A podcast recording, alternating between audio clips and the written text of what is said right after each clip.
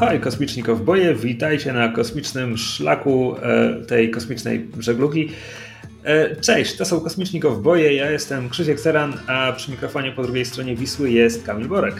E, ja. I jest to, już zapomniałem, siódmy sezon Kowbojów, chyba tak? Drugi odcinek o Andorze, w którym zajmiemy się odcinkami czwartym, piątym i szóstym tegoż Andora.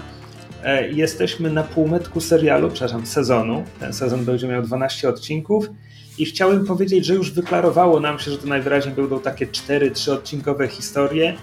Tylko teraz zajrzałem na listę y, przyszłych odcinków i to się zaraz skomplikuje w dziwny sposób. Bo widzisz, pierwsze trzy odcinki napisał Tony Gilroy i wyreżyserował, y, wyreżyserował y, Toby Haynes. Ok, ten pakiet, który dzisiaj omawiamy, na, napisał brat Tonego, Dan Gilroy i wyreżyserowała Susanna White.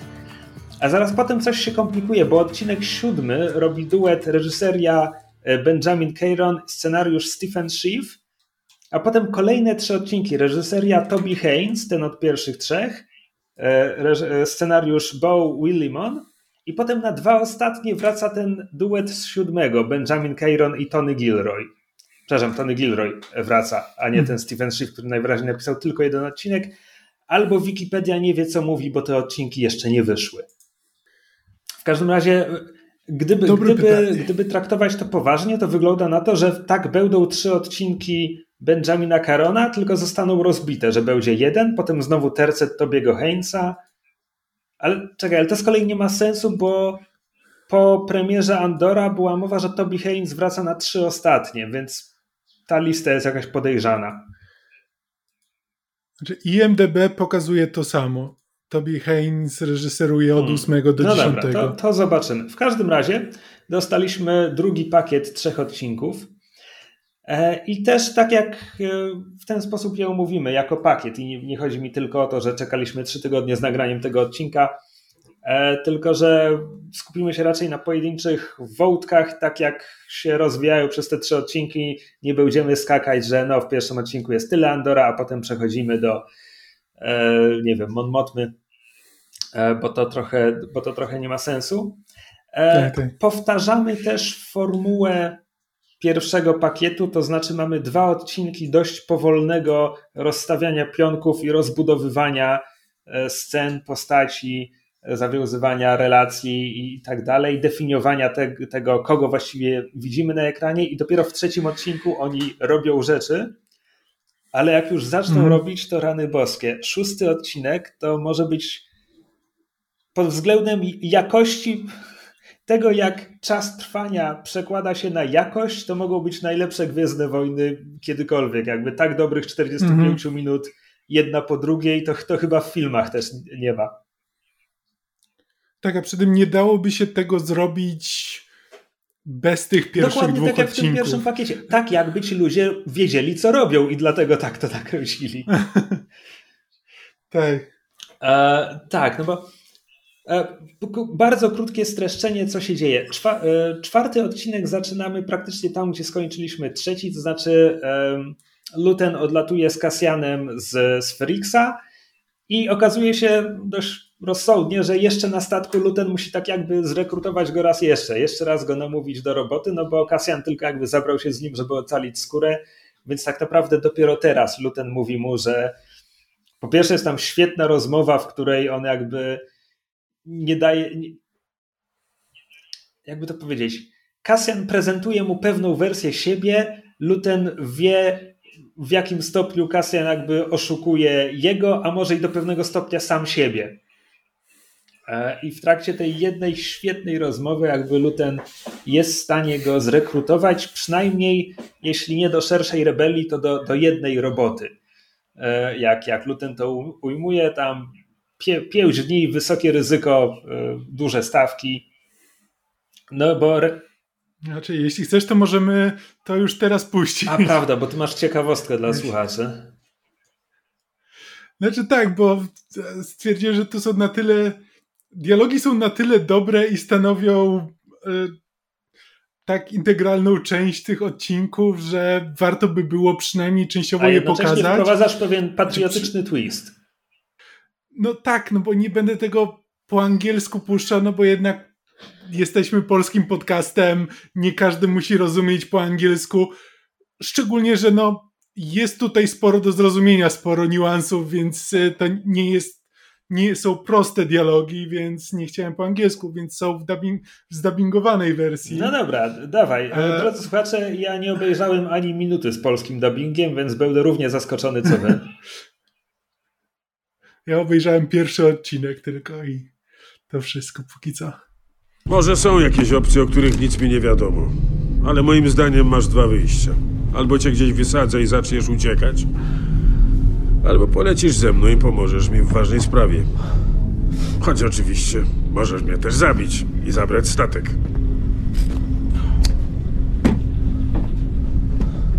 Co to za ważna sprawa? Trzeba wykraść Imperium jedną cenną rzecz. Wolę jednak pracować sam. Widzę, jak ci to ostatnio poszło. Najlepiej mnie gdzieś podrzuć. I co zrobisz? Będziesz tak uciekał? W końcu cię powieszą, czy ukradniesz cewkę plazmową, czy 20 milionów kredytów. Ja spełnię twoje marzenia za jednym zamachem. To może zdradź mi te moje marzenia. Skoro wiesz o mnie absolutnie wszystko. Chcesz solidnie zaleźć za skórę całemu imperium i zgarnąć za to kasę. Zastanawiałem się, kim jesteś. Kim jestem? Separatysta, rebeliant, buntownik albo partyzant. Coś w tym stylu. A to nie jedno i to samo? No dla mnie tak. Więc się dogadamy. Nie. Dla mnie to jest jedna wielka ściema. Lepiej tamtym pluć do jedzenia i kraść im błyskotki? Lepiej móc żyć. Lepiej móc jeść, spać i robić swoje. Wcale mnie nie znasz. Walczyłem na Mimban, mając 16 lat. Długie dwa lata. Prosto z więzienia trafiłem w to bagno. Przeżyło tylko 50 osób, w tym ja. A potem okazało się, że z kim walczyliśmy? Ze sobą. Więc błagam. Jeśli chodzi o Mimbam, to byłeś tam tylko pół roku. Robiłeś za kucharza. Przeżyłeś, bo zwiałeś. Ale jedna rzecz się zgadza. Imperium napuściło was na siebie. Przez to mogłeś nienawidzić je jeszcze bardziej i tak jest. Mówiłem, że cię znam. Ale powierzchownie wiem, co opowiadają mi o tobie ludzie. Resztę sobie wyobrażam. Na przykład twoją nienawiść. Bo nieważne, co próbujesz wmówić mnie czy sobie. I tak w końcu zginiesz walcząc z tymi kanaliami. Więc pytanie jest jedno. Wolisz się teraz w pełni zaangażować w poważne sprawy, czy uganiać się za bzdurami, aż w końcu zostaniesz z niczym? Nie nadstawiałbym karku dla głupiej nawigacji. Przyleciałem po ciebie.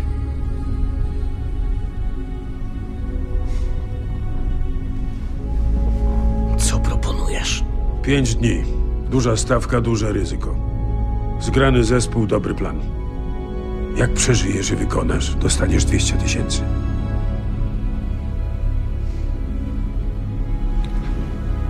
A co takiego mamy ukraść? Kwartalne wypłaty dla całej strefy imperialnej.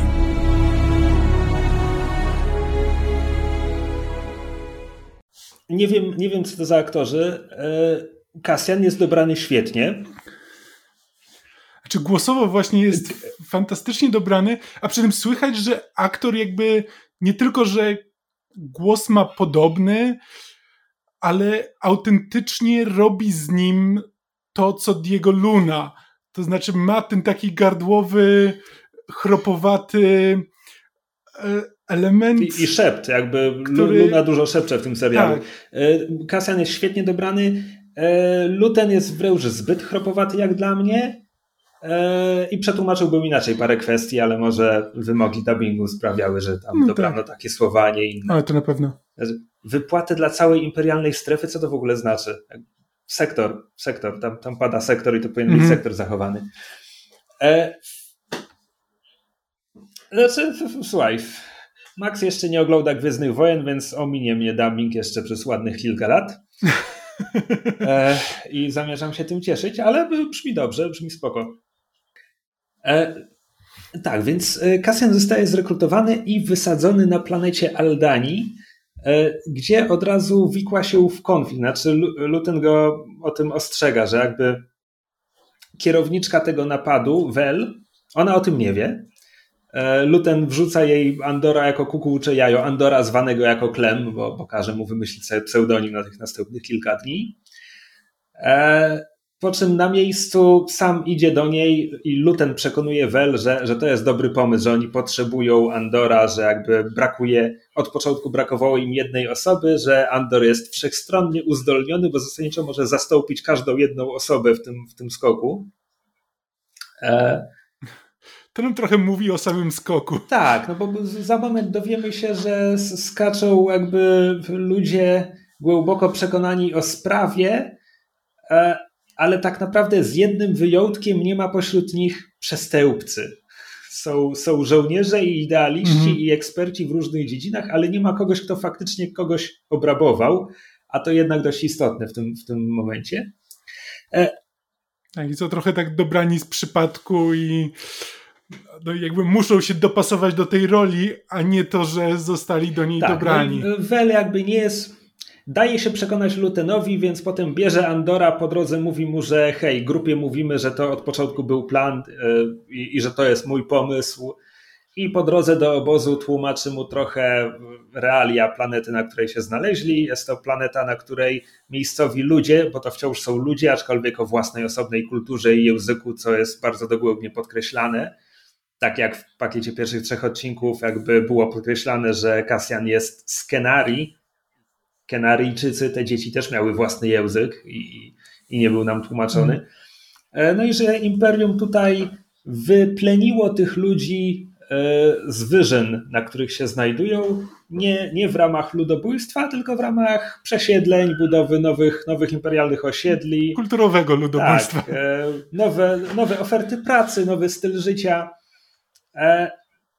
Co jest E, co jest czymś, co się zasadniczo wydarzyło na szkockich wyżynach, co Brytyjczycy, hmm, Anglicy, co Anglicy zrobili Szkotom.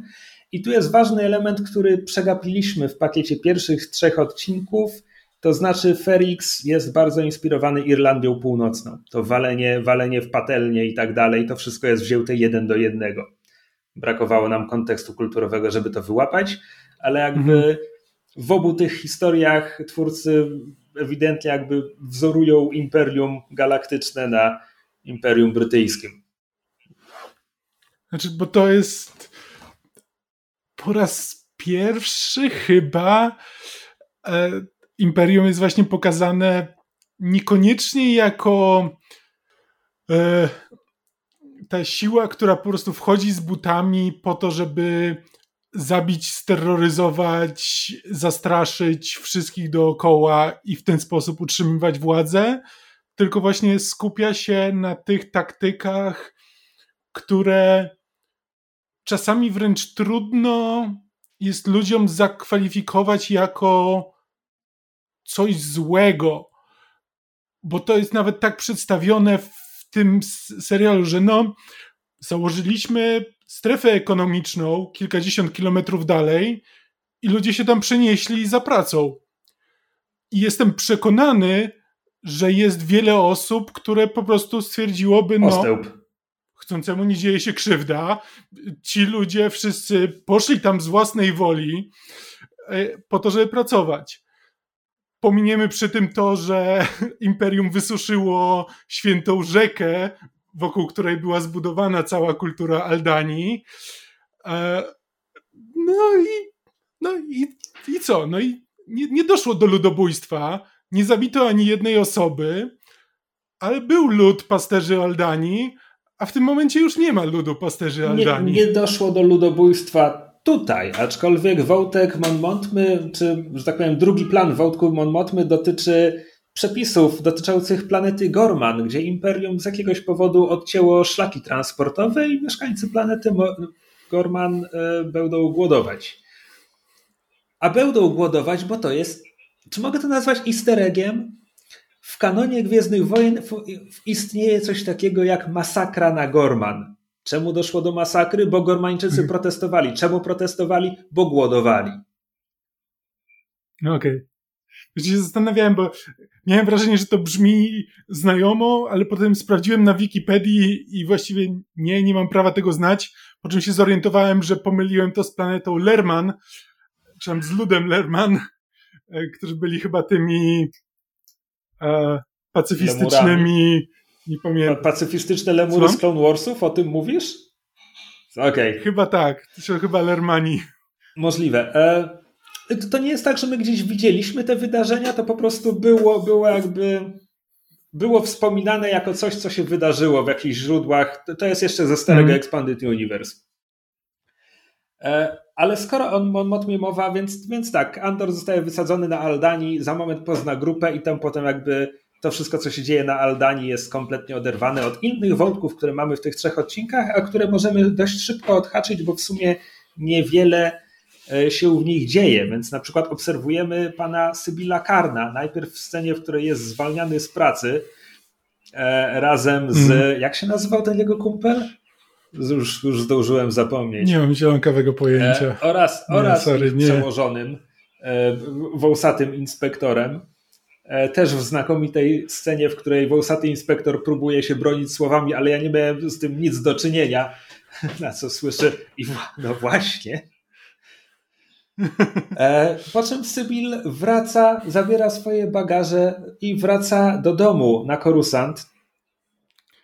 Tak, ale ważna rzecz, bo ten przełożony, który ich zwalnia, na pocieszenie jeszcze dodaje, że Karn dostał dokładnie to, czego chciał, czyli Imperium w tym momencie przejmie e, przejmie kontrolę, przejmie kontrolę nad tym sektorem. sektorem. Tak, i tutaj jakby e, możemy doprecyzować to, co mówiłem w poprzednim odcinku, to znaczy to Primor Morlana to, to była jakby prywatna, zasadniczo była to prywatna firma wojskowa, wynajęta przez Imperium do dbania o porządek w tym sektorze. Prawdopodobnie miały jakieś inne interesy tam również, bo ta pierwsza planeta, ta, ta Morlana 1 była określona jako jakby należąca do tej korporacji. Mm. W każdym razie jest to jakiś osobny twór od sektora korporacyjnego, o którym mówiłem e, w poprzednim odcinku. Jakby sektor korporacyjny istnieje gdzieś mm. obok, natomiast firma ochroniarska, no, Primor, została, została w ten sposób rozwiązana. E, I Sybil wraca na Korusant, e, do swojej mamy, która wita go najpierw siarczystym policzkiem, a potem, a potem przytuleniem.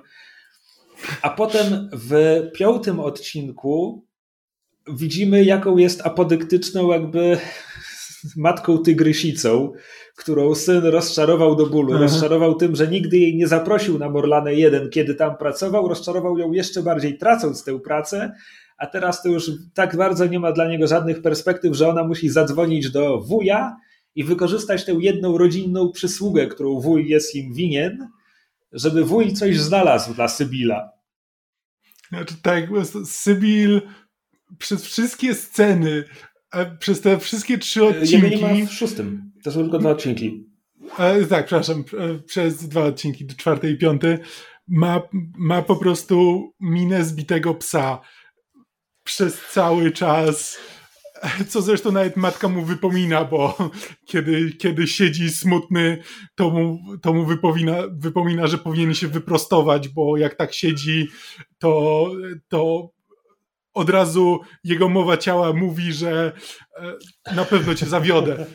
Tak, no jednocześnie, znaczy te dwa odcinki sprawiają, że jestem bardzo y, smutny o tego wannabe nazisty, e, który, który dodajmy w swoim dziecięcym pokoju ma figurki szturmowców, albo może nawet klonów, bo biorąc pod uwagę jego wiek, to, to mogą być jeszcze figurki klonów. E, tak. A dodajmy, jest ta scena, gdy, gdy jest początek dnia na Korusant i tam przez minutę do tego małego ich mieszkanka wpada naturalne światło słoneczne. Tylko przez minutę i my widzimy ten jego ciasty świat, z którego on tak bardzo chciał się wyrwać a jednocześnie problem uciskanej wyższej klasy średniej to jest Korusant. Tutaj jest tysiąc poziomów, do którego słońce nie dociera nigdy. Więc jakby mm -hmm. oni w tej drabinie społecznej mają bardzo daleko od dna. No tak. Nawet jeśli mieszkanko jest ciasne. Znaczy, tak, bo jakby przede wszystkim ma do czego wrócić. Jakby to nie jest tak, że został bez dachu nad głową, ma do czego wrócić, ma rodzinę, która ma koneksje na tyle e, duże, że no, można kogoś poprosić o pracę. I... Poczekaj, zaraz zobaczymy, co wujek mu znajdzie. No ale tak, jest, jest tam jakaś... Pytanie, bo, to, bo to na razie pozostaje, pozostaje jeszcze niedopowiedziane, kim jest ten wujek, bo jakby... Tak, to, to może, być, imperialny, to może od być polityka mafiozo, do gangstera. Tak, tak, się okaże. E, no w każdym razie Sybilla zostawiamy w odcinku piątym, gdy siedzi na swoim dziecięcym łóżeczku i wpatruje się w hologram Kasjana e, wykonany w imperialnym więzieniu. Tak, brakuje tylko, żeby siedział w łóżeczku w kształcie Ferrari. E, jest taki cytat, nie pamiętam czy scenarzysty, czy reżysera, czy jeszcze kogoś innego, gniewu Kana, o relacji Kana z Kirkiem. I ten cytat sprowadza się do pytania, który z nich siedział latami i myślał o tym drugim?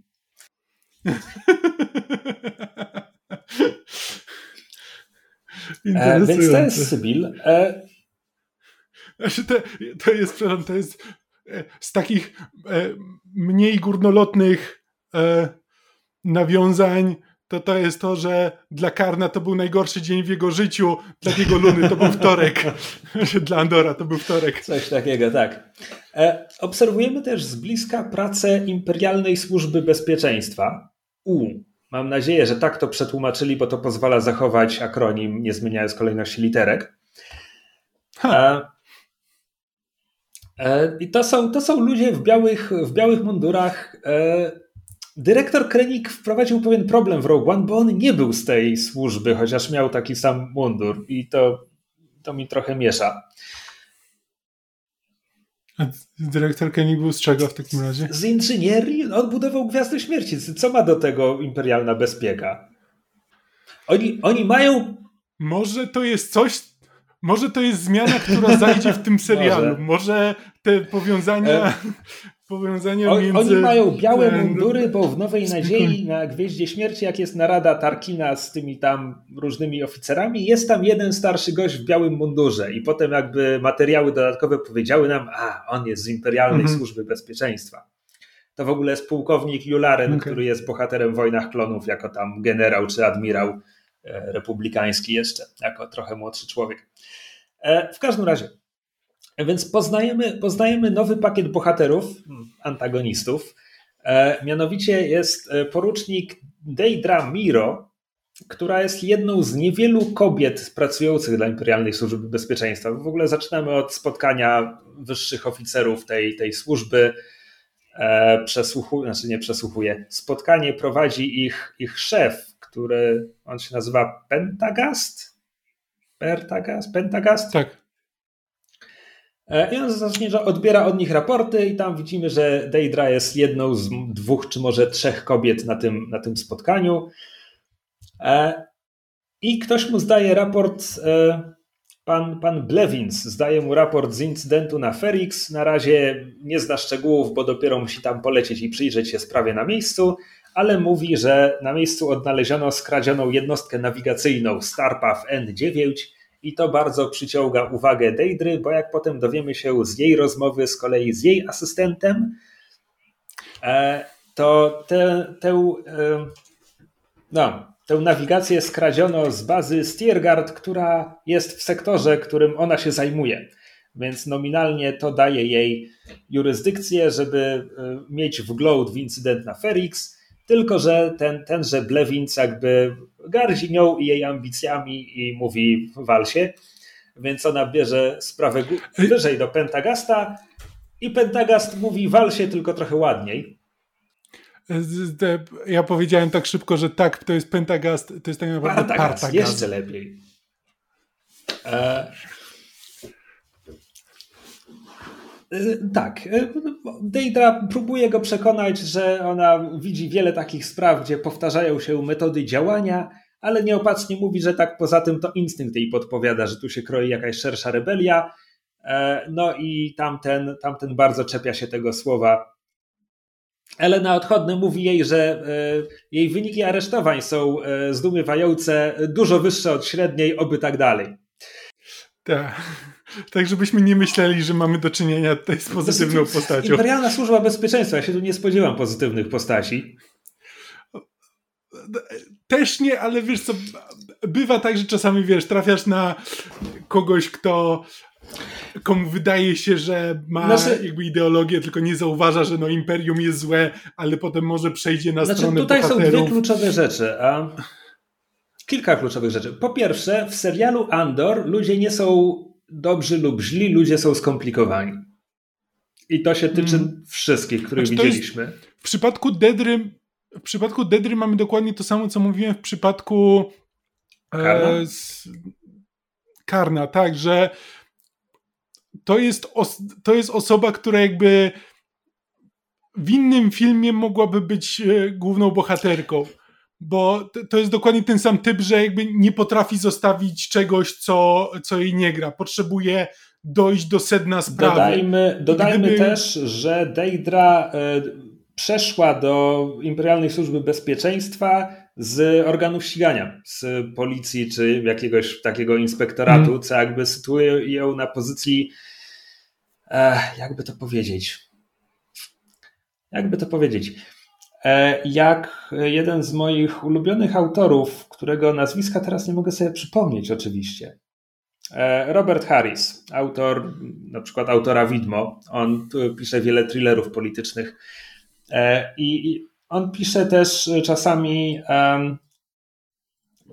książki umieszczone w alternatywnej historii, więc na przykład ma powieść e, o mhm. alternatywnej Europie, gdzie II wojnę światową wygra, wygrali e, naziści.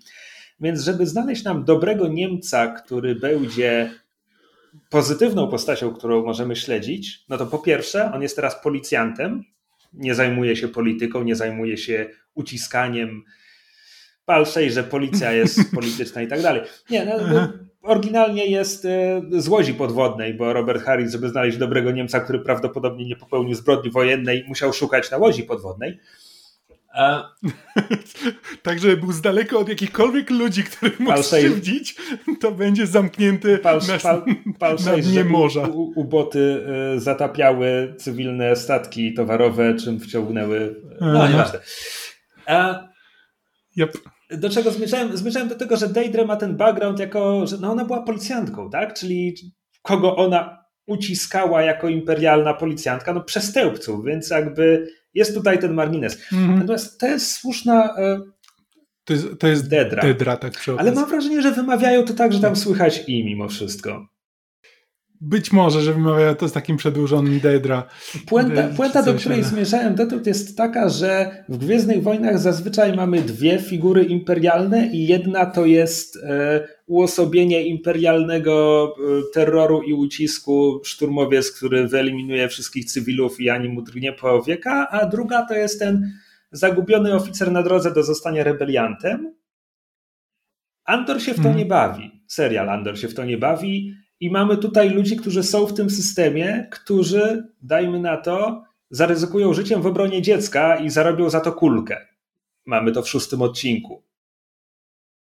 E, mhm. E, więc myślę, że Dedra jest po prostu kompetentna i chce robić swoje i prawdopodobnie na jakimś poziomie wierzy w imperialny porządek jako lepszy sposób organizacji galaktyki, ale nie dlatego, że marzy jej się ludobójstwo czy dwa, tylko autentycznie myśli, że dzięki temu ludzie są bezpieczniejsi. Znaczy tak, jakby jestem w stanie sobie wyobrazić rzeczywistość, w której Dedra e, zostaje prawdopodobnie, nie, znaczy na pewno nie e, dobrowolnie, ale wcielona do rebelii. Właśnie ja nie bardzo. E, to, to nie jest. Nie mam tego poczucia. A e, druga rzecz, którą chciałem powiedzieć, to że, że mamy tutaj Deidre i jej asystenta, między którymi jest taka typowa relacja. On, on bardzo w nią wierzy, on jej bardzo pomaga. On zostanie z nią po nocach, po godzinach pracy, będzie razem z nią, nie wiem, łykał ekstazy, czy cokolwiek to było, żeby mieć, mieć siły do tej... tak, ludzie, ludzie łykają ekstazy po to, żeby się uczyć po e, nocach. Miałem na myśli, tak, wiecie co miałem działa. na myśli. To, to inną rzecz. E... Jestem rodzicem rocznego dziecka. Co ja wiem o narkotykach? Jak myślisz? Może jakbyś wiedział więcej, to byś nie był tak mm. zmęczonym rodzicem. Mówisz. Dziecka. Ja słyszałem, że studenci medycyny zawsze wiedzą, co tam, no, jak się ratować przed sesją. W każdym razie. E, oczywiście, e, więc tak, więc e, więc Dedra nie jest w stanie przekonać Partagaza do swoich racji. E, potem właśnie ma taką długą sesję zakuwania ze swoim asystentem, żeby, żeby znaleźć te jakby dowody, że to naprawdę są te same metody i tak dalej. Ale w tym pakiecie jeszcze nie, nie, osiągnie tego, nie osiągnie tego sukcesu. Więc to jest jej wątek. Blewins tymczasem w odcinku piątym leci na Ferix, gdzie widzimy początki imperialnej kontroli, to znaczy wywalają tam ludzi z jakiegoś pięciopiętrowego budynku, żeby zainstalować tam miejscowe biuro e, ISB. Znaczy to jest w ogóle chyba hotel. No nie, nie, niech będzie, że hotel. Takiego wspominają, że to... E, gdzie tam mamy właśnie scenę, gdzie jakiś to nie może być chyba jego podwładny, jeśli to jest jakiś zwykły żołnierz, a jest, a jest w ciemnym mundurze. W każdym razie Blewins instaluje go tam jako imperialnego szefa.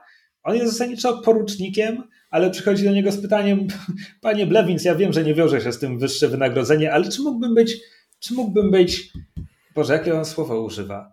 Prefektem. prefektem. Tak, czy ja mogę tu być prefektem? Na co Blemis odpowiada mu oczywiście, że jak dla mnie możesz założyć suknię balową, byleby tutaj wszystko sprawnie, sprawnie działało. I, I w ten sposób chyba pan Tigo zostaje prefektem, skoro zostało to w jego dyspozycji. Znaczy, to sporo tłumaczy ogólnie w Gwiezdnych Wojnach. W Gwiezdnych Wojnach jest dużo różnych tytułów e, ludzi, które nie zawsze mają sens. I być może to tłumaczy, jak to się dzieje. Tak. E, I to jest, to jest wątek ISB w tych trzech odcinkach. I z takich luźnych rzeczy, no to podążając za Lutenem, Luten wysadziwszy Andora na Aldani, dużo słów, leci na Korusant, gdzie obserwujemy go w jego roli cywilnej, w jego przykrywce, a może to jest prawdziwy on, a rebeliant Luten jest przykrywką, trudno powiedzieć. W każdym razie najpierw przechodzi transformację na statku i to jest znowu jedna z tych scen, o których mówimy, że to trzeba obejrzeć, bo jak po prostu mówimy Luten się przebiera w swój cywilny strój, to to nie znaczy absolutnie nic. To trzeba obejrzeć. Trzeba, trzeba obejrzeć te, te gesty, które on robi, kiedy próbuje wejść w rolę i przypomnieć on sobie, jak to jest. odnaleźć w sobie miękkość Musi sobie przypomnieć, tak. jak to jest nie mieć problemów. I zresztą potem, kiedy, kiedy wita Mon Mothmę w swoim lokalu, a dodajmy, zajmuje się sprzedażą, sprzedażą historycznych artefaktów, mówi, mówi jej, że e, jego, jego galeria, że to jest nieoficjalna świątynia, świątynia cierpliwości na Coruscant. Tu nikt się nie spieszy, tu nikt nie ma żadnych problemów. E, Mon Mothma z kolei przyleciała po prezent dla swojego męża, więc on najpierw prezentuje jej e, ceremonialną utapańską pałę, po czym kiedy, kiedy Mon Mothma mówi mu, że wolałaby, żeby jej mąż Perin, e, żeby poszerzyć jego horyzonty i nie kupować mu kolejnej sztuki broni, to on prosi ją... Na...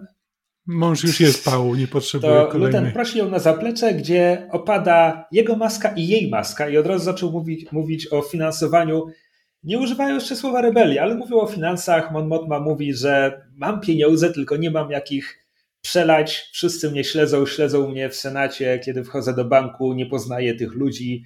Luten zauważa, że przyleciała tutaj z nowym kierowcą. E, kierowca swoją drogą jest zagadywany przez asystentkę Lutena, z którą on też ma taką ciekawą relację. W kolejnych scenach zobaczymy, że to nie jest to nie, to nie jest Luten i jego pracownica, to jest ewidentnie Luten i jego wspólniczka równa, równa z równym co najmniej. Tak, bo jakby nawet na początku miałem takie, że byłem przekonany, że Luten jest jakby jej mentorem, że ona jest, że ona jakby wie o tym, co, co Luten robi po godzinach, ale że, że jest jej mentorem, a ewidentnie widać, że w kolejnym odcinku zobaczymy, że to ona czasami, on potrzebuje jej bardziej niż ona jego. Tak. E, no i e, Motma, rozwiązaniem Motmy jest, żeby wprowadzić kolejną osobę do konspiracji, czemu Luten jest bardzo przeciwny, ale daje się namówić Motmie e, i wychodzą z zaplecza i to jest bardzo ładne sekundowe ujęcie. Andor ma mnóstwo scen, gdzie w trakcie sekundy dzieje się coś ważnego, bo Mon Motma dostaje ten sam moment, co on na orbicie. Mon Mothma też widzimy, jak ona z rebeliantki staje się na powrót senatorką, która po prostu przyleciała do galerii po prezent dla męża i też jakby szuka tego swojego wewnętrznego Ten uśmiechu. Przy, tak, przykleja sobie po prostu uśmiech na, na usta. Tak.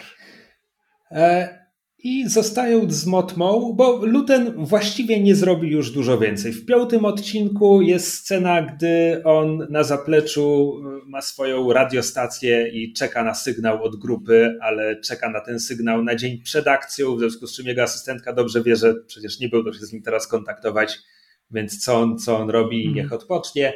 On paranoicznie spyta ją pewnie po raz kolejny, czy, czy ma spakowaną torbę na wszelki wypadek. Ona go zapewni, że tak i to będzie wszystko, i tylko wrócimy do niego jeszcze na moment, na, na sam koniec szóstego odcinka. Więc zostajmy przy Mon Motmie, która wraca do domu i zastanawiałem się, kim będzie Mon Motma w tym serialu i co jej przypiszą. Nie spodziewałem się, że dostanie po prostu koszmar domowy, w którym musi żyć dzień w dzień. Znaczy tak, to, to jest taki trochę The Good Wife. Ma męża, męż, jej mąż Perin chodzi po domu w szlafroku albo czymś, co ma przypominać szaty Jedi, albo jedno i drugie, trudno powiedzieć. E...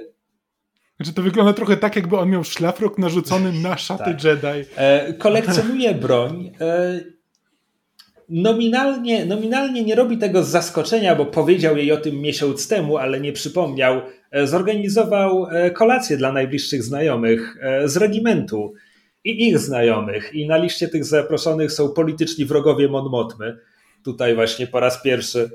Tam są wręcz, wręcz prawa ręka Shiva to jest chyba. Pra, pra, w razie to jest prawa ręka prawej ręki Shiva, bo to jest Sly Moore, kobieta, którą A. widzieliśmy w Zemście Sithów. Nie ma ani jednej kwestii, jeśli się zastanawiacie.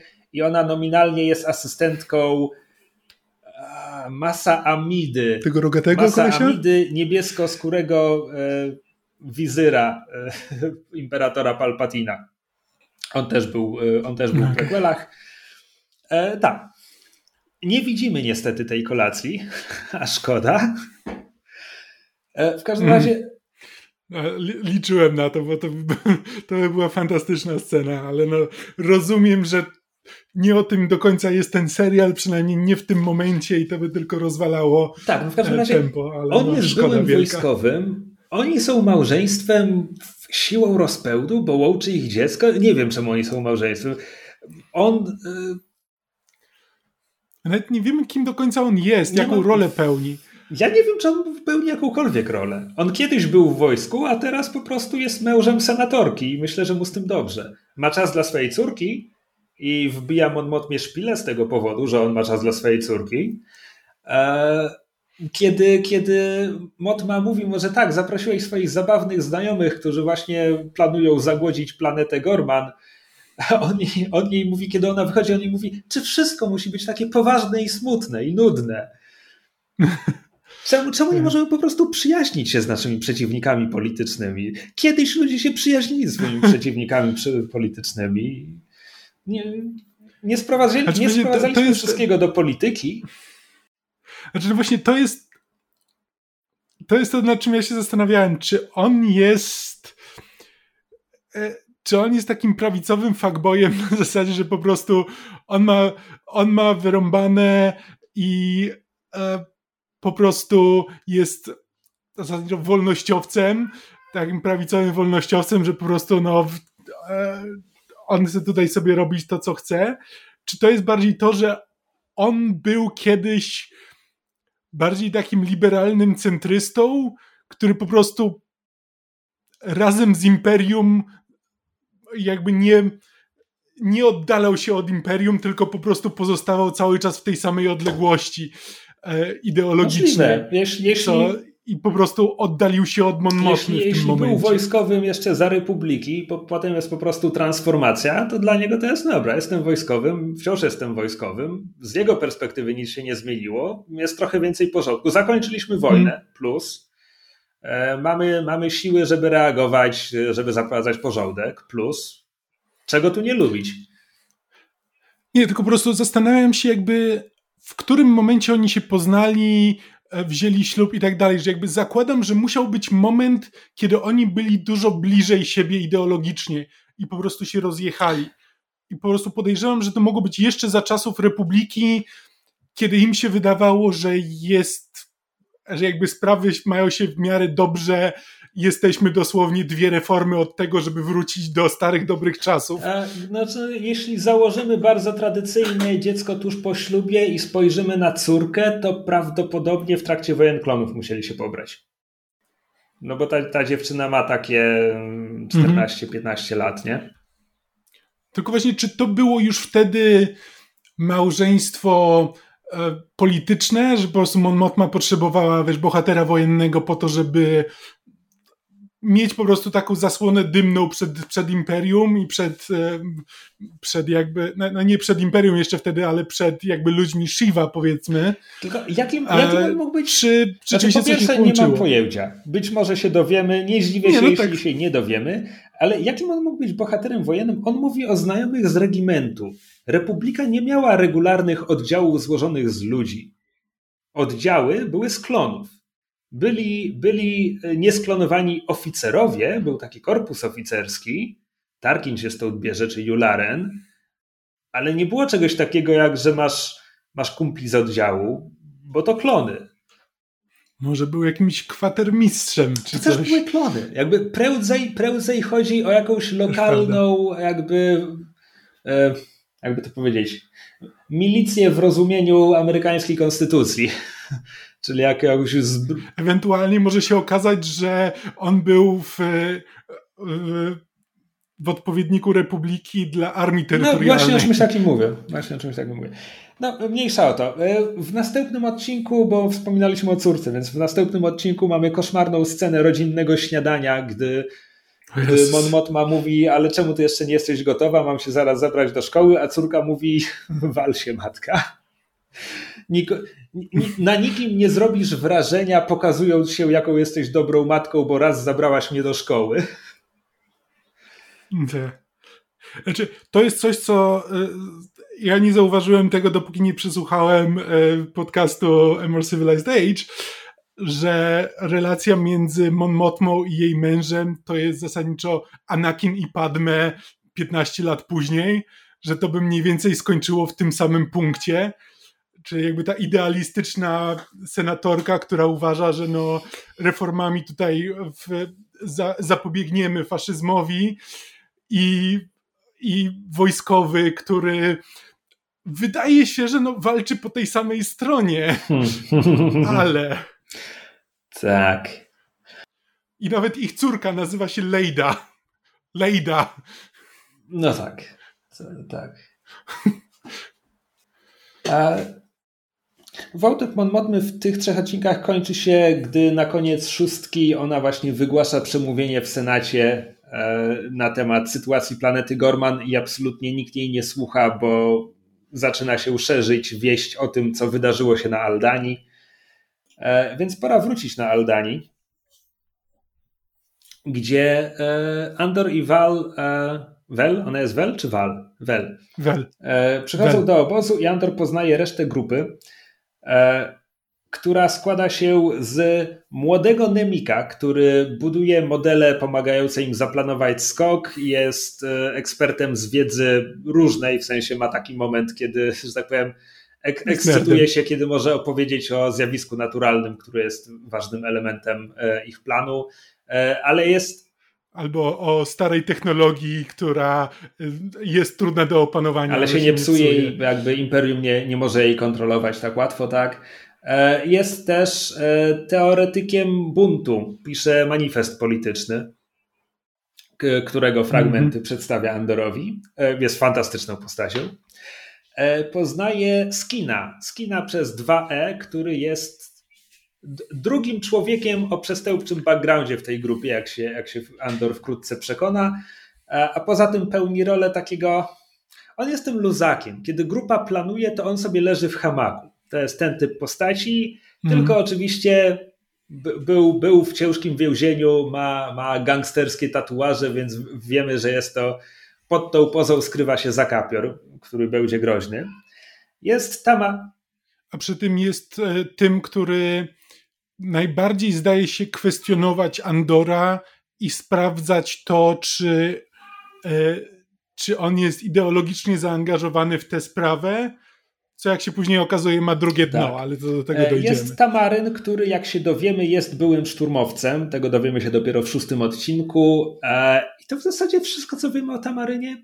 On jest zastępcą Wel. Kiedy Wel jakby idzie wykonać mm. swoją część zadania, Tamaryn przejmuje dowodzenie nad resztą, ale zasadniczo poza tym, że jest jak, jakby to powiedzieć, wymusza posłuch i jakby doprowadza tę grupę do porządku, no jest taki no on jest tym, który był wojskowy. Tatą tak? tej.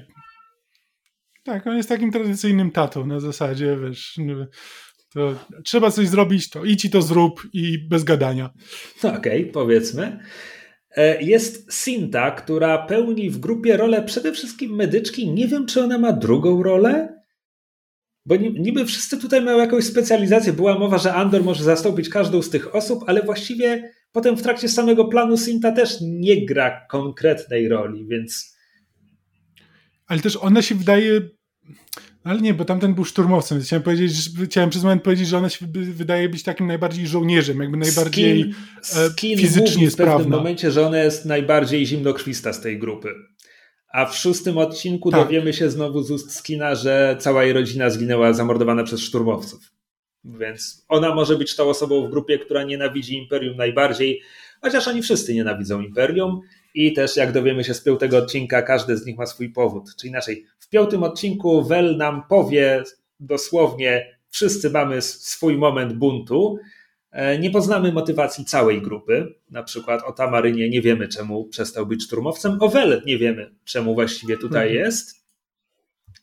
E, I to jest Sinta. I jest jeszcze jeden członek grupy, porucznik Gorn, z naciskiem na porucznik, ponieważ jest aktywnym e, porucznikiem imperialnym w imperialnej bazie, którą mają zamiar okraść.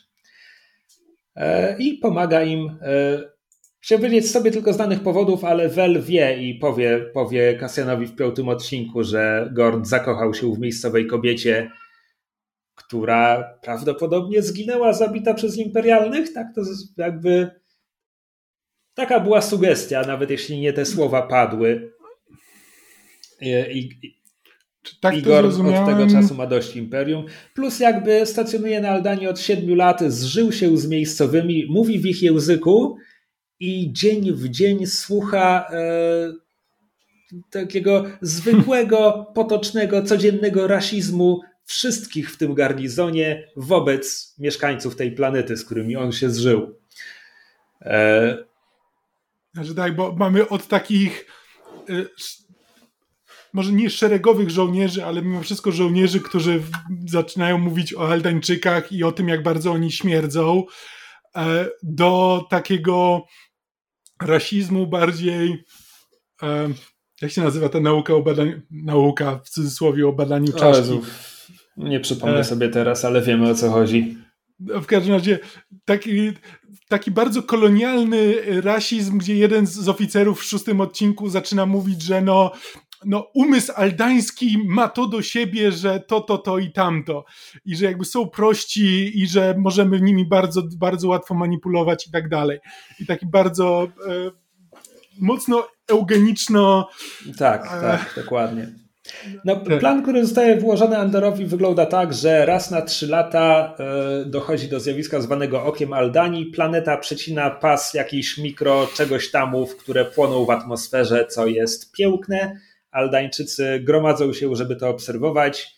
Teraz przez działalność Imperium to jest tylko mała grupka, która podchodzi pod tę bazę, ale to wciąż jest wystarczająco, że, że pozwoli im się jakby zakraść do bazy a potem samo oko jest nie do przelecenia, co jest. Znaczy, nie do przelecenia, chyba że się dobrze zna to zjawisko, bo jest jedna bezpieczna trajektoria, e, co bardzo pomaga, bo transportowiec, który muszą ukraść z bazy, to jest e, ciężarówka, furgonetka, kosmiczna furgonetka kompletnie bez przyspieszenia, mhm. a 52 km dalej znajduje się e, baza lotnicza z eskadrą TIE Fighterów.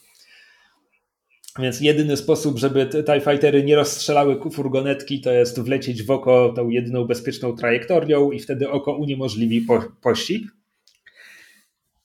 Kasjan e, jakby I to robi wrażenie na Kasjanie, bo on jakby najpierw kwestionuje praktycznie wszystko, co mówi mu Wel e, po drodze do obozu. Potem w samym obozie, kiedy wykładają mu plan, to on mówi, przecież to jest samobójstwo, to jest coraz bardziej samobójstwo. Czekajcie, chcecie, żebym ja odleciał tą furgonetką, to jest samobójstwo do sześcianu.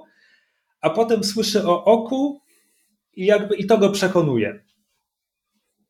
E, mhm. Co y, nie przekonuje grupy do Kasjana, bo potem piąty odcinek to są różne, różne konfrontacje. Że początkowo wszyscy są bardzo źli, że on tam jest, że Wel im nie powiedziała o tym swoim planie, o którym sama nie wiedziała jeszcze parę godzin wcześniej.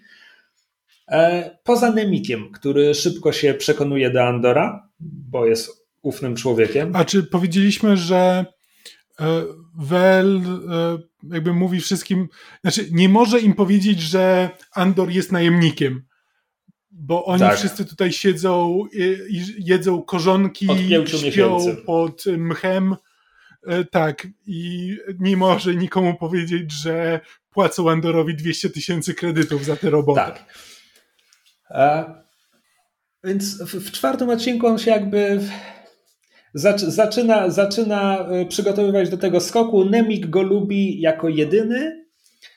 E, jeszcze, jeszcze Sintą wydaje się być. Znaczy, Sinta go opatruje i nie jest, nie jest wobec niego otwarcie wroga, a w piątym odcinku on już robi do niej maślane oczy, e, czym, czym, wkurza, czym wkurza Wel, która jak się okazuje jest Sintą. A propos, a propos Sinty. W tradycyjnej gwiezdnowojennej narracji Kasjan szuka siostry, prawda? Ciemnowłosej, ciemnookiej dziewczyny. W tradycyjnej gwiezdnowojennej narracji Sinta okazałaby się siostrą Andora. W serialu Andor jestem w stanie uwierzyć, że my już nigdy nie zobaczymy Sinty i to po prostu przypadek. Znaczy, mm, jest szansa, że zobaczymy Sintę jeszcze, ale, e, ale jednak mimo wszystko to nie jest, to nie jest Luke i Leia, którzy zostali rozdzieleni e, jeszcze znaczy tuż po porodzie, tylko oni się znali do e, jakiegoś, no, no przynajmniej 13 roku no, życia Andora. Andora tak, ta, ta dziewczynka była od niego tak z 5 lat młodsza pewnie.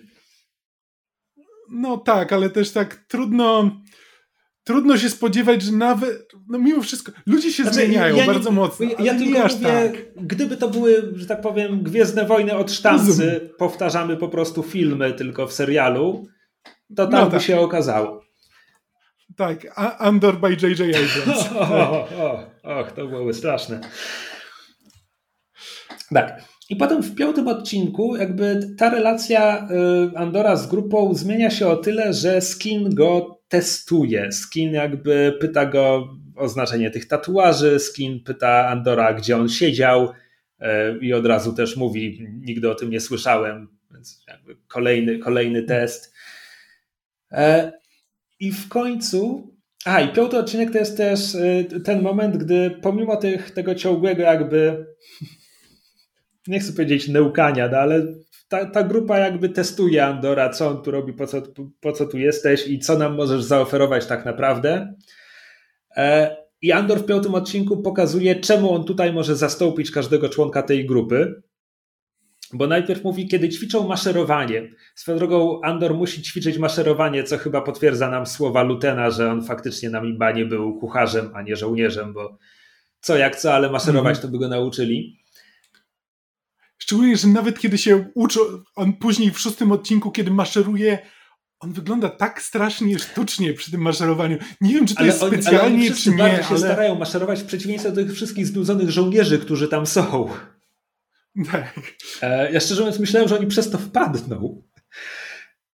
Ja też byłem przekonany, że ktoś, ktoś po prostu, nie to, że wpadną, ale że zobaczymy że przynajmniej kogoś, kto podejrzanie tak. na nich patrzy. E, więc jest scena, kiedy oni uczą się maszerować i e, Andor musi jakby powiedzieć Tamarynowi, że Tamaryn i Skin powinni się zamienić stronami, bo jeden jest praworęczny, drugi jest leworęczny i jak dojdzie do strzelaniny, to będą sobie krzyżować ogień i, i to się źle mhm. skończy. Mm. Potem jest scena, kiedy Wel i Tamaryn przepytują go na zasadzie, no to skoro nauczyłeś się już wszystkiego o specyfikacjach transportowca, którym, którym będziemy uciekać, bo taką miał pracę domową. Świetna scena, końcówka czwartego odcinka, kiedy dają mu, e, dają mu tablet i mówią, to jest specyfikacja transportowca, to jest mapa bazy i terenów dookoła, to jest słowniczek e, tam basicowo-aldański, wybuj to wszystko do jutra rana, a on jakby przeżuwając pyta, ale czy może zjeść najpierw? tak. E, więc potem Wel i Tamaryn go z tego wszystkiego przepytują i nagle pytają, no, a ta, a ta dźwignia roz, przyspieszonego rozruchu, która pozwoli wystartować na tym skróconym pasie, to gdzie ona jest? Ale, ale jak to wy nie wiecie? No pytamy się, gdzie ona jest. Ale jak to wy nie wiecie? Nie, nie, my wiemy, ale my chcemy, żebyś nam to powiedział. Okej, okay, wy nie wiecie, prawda? Jak wy chcieliście odlecieć, jak nie wiecie? No i mówi im, że tam, że, że mhm. jest dźwignia, że nie ma jej na specyfikacjach, bo to jest po prostu przeróbka, ale standardowa i że praktycznie każdy, każdy to ma. E, tak, no i e, więc Andor, Andor pokazuje, że zna się na rzeczy, a potem już ruszają do bazy, już ruszają, żeby rozpocząć misję następnego dnia.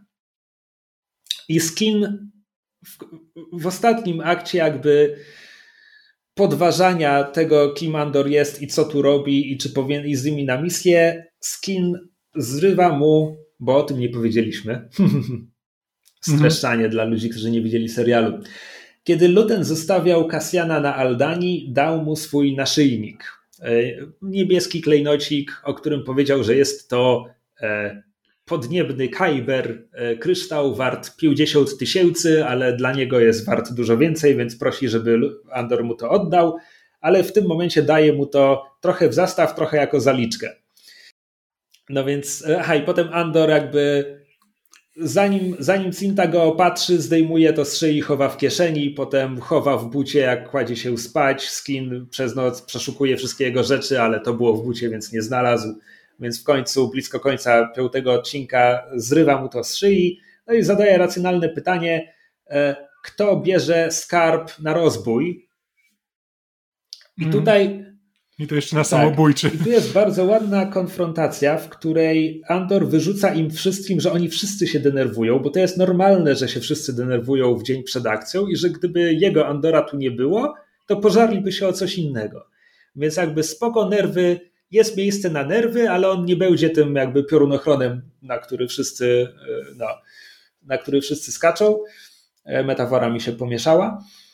E, ale ewidentnie albo czuje potrzebę, albo strategicznie y, dociera do niego, że żeby rozładować to napięcie, przyznaje im się, że jest najemnikiem, że on jest opłacony.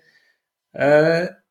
Znaczy, ja to rozumiem właśnie tak, że on po prostu rozumie, że jakiekolwiek kłamstwo powie, oni nie przejrzą, że jakby nie jest w stanie powiedzieć nic, co będzie kłamstwem, w co oni uwierzą na tyle, żeby się uspokoić. Natomiast jeśli powie im prawdę, która będzie dla nich szokująca, to przynajmniej w nią uwierzą. No, na przykład. E, tak. E, no i oni to akceptują. Nie są zadowoleni, ale to akceptują. Potem w nocy przy ognisku e, Skin, Skin przeprosi Andora e, z polecenia Wal. E, przy czym to nie będzie, przepraszam, to będzie historia, czemu Skin jest w tej grupie. No i on opowiada, że miał brata, który miał farmę drzew pieprznych i Imperium zalało cały ten teren, całą tę farmę i jego brat po prostu wsiadł na łódkę, obciążył się kamieniami i wysiadł z łódki na środku jeziora i on już nie ma brata. E, I że to it's as close to an apology as you're gonna get. To najbliższe przeprosinom, co ode mnie usłyszysz, na co Andor odpowiada wystarczająco blisko. blisko tak. tak. Po czym w odcinku szóstym Zaczyna się skok, ale skok zaczyna się w okolicy. Odcinek ma 45 minut. Ja siedziałem na szpilkach przez całe 45 minut, co jest o tyle ciekawe, że właściwy skok zaczyna się dopiero w okolicy 17 minuty, ale tam jest takie mm. napięcie już na początku. Zresztą napięcie podbudowywane też w czwartym i piątym e, czymś tak prozaicznym jak e, przeloty TIE Fightera, który po prostu lata nad okolicą. Bo to jest w czwartym odcinku jeszcze kiedy Andor i Vel lecą do bazy i jest ten... TIE Fightery wrzeszczą. Ich silniki wrzeszczą. Nie potrafię tego inaczej opisać.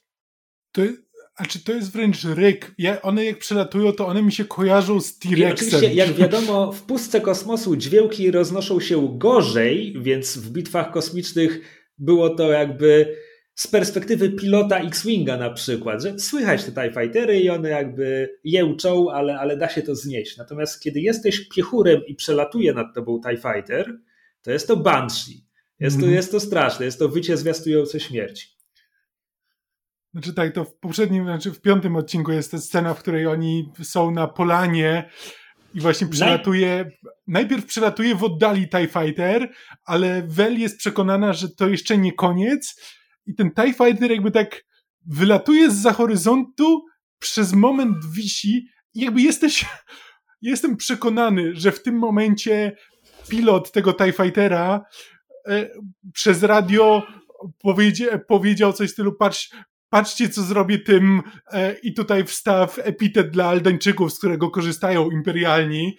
E, i, i, wtedy, i wtedy przylatuje praktycznie nad praktycznie ich głowami. Nad ich głowami. Właśnie z takim przerażającym ja rykiem. nie wiem, czy on tam potem skrzydłami nie muska tafli wody, nad którą przelatuje, czy po prostu przelatuje bardzo nisko i już sobie dopisałem resztę. Możliwe. E, tak, i to jest taki tak bardzo prozaiczne, ja mam siłę i mam okazję, żeby zaprezentować tę siłę. Nie zrobię im krzywdy, po prostu tu przelecę, bo mogę, bo, bo mam na to ochotę. To mi przypomniało, jeśli mogę się podzielić o sobie hmm, rodzinną historią, bo to nie jest moja osobista historia. E, jak ją powiem, to będzie oczywiste dlaczego. Mój dziadek mi mówił, jego wspomnienie z czasów okupacji, Historia, dziadek urodził się w 30, czyli miał wtedy 11-12 lat, coś takiego. Po prostu wracał na swojej rodzinnej wsi, wracał do domu i przejechała furmanka. Z, na furmance siedzieli okupanci, zakładamy, że niemieccy żołnierze. I dziadek opowiadał, opowiadał mi po prostu, jak jeden z tych Niemców wycelował do niego z karabinu. Bez powodu. Tak po prostu. Bo mógł nastraszyć chłopaka. Mhm. I wiesz, i dziad, dziadek mi to opowiada, rok pański 2015, jakby, że na, w jakim stopniu do dziś w nim siedzi, że a co by było, gdyby tamten wtedy pociągnął za spust? Bo mógł, jakby, bo co by mu się -hmm. stało. Taka po prostu brut, brutalna no tak. siła, którą... Nie masz co zrobić, jest totalnie bezsilny, bo, no bo co tak. zrobisz?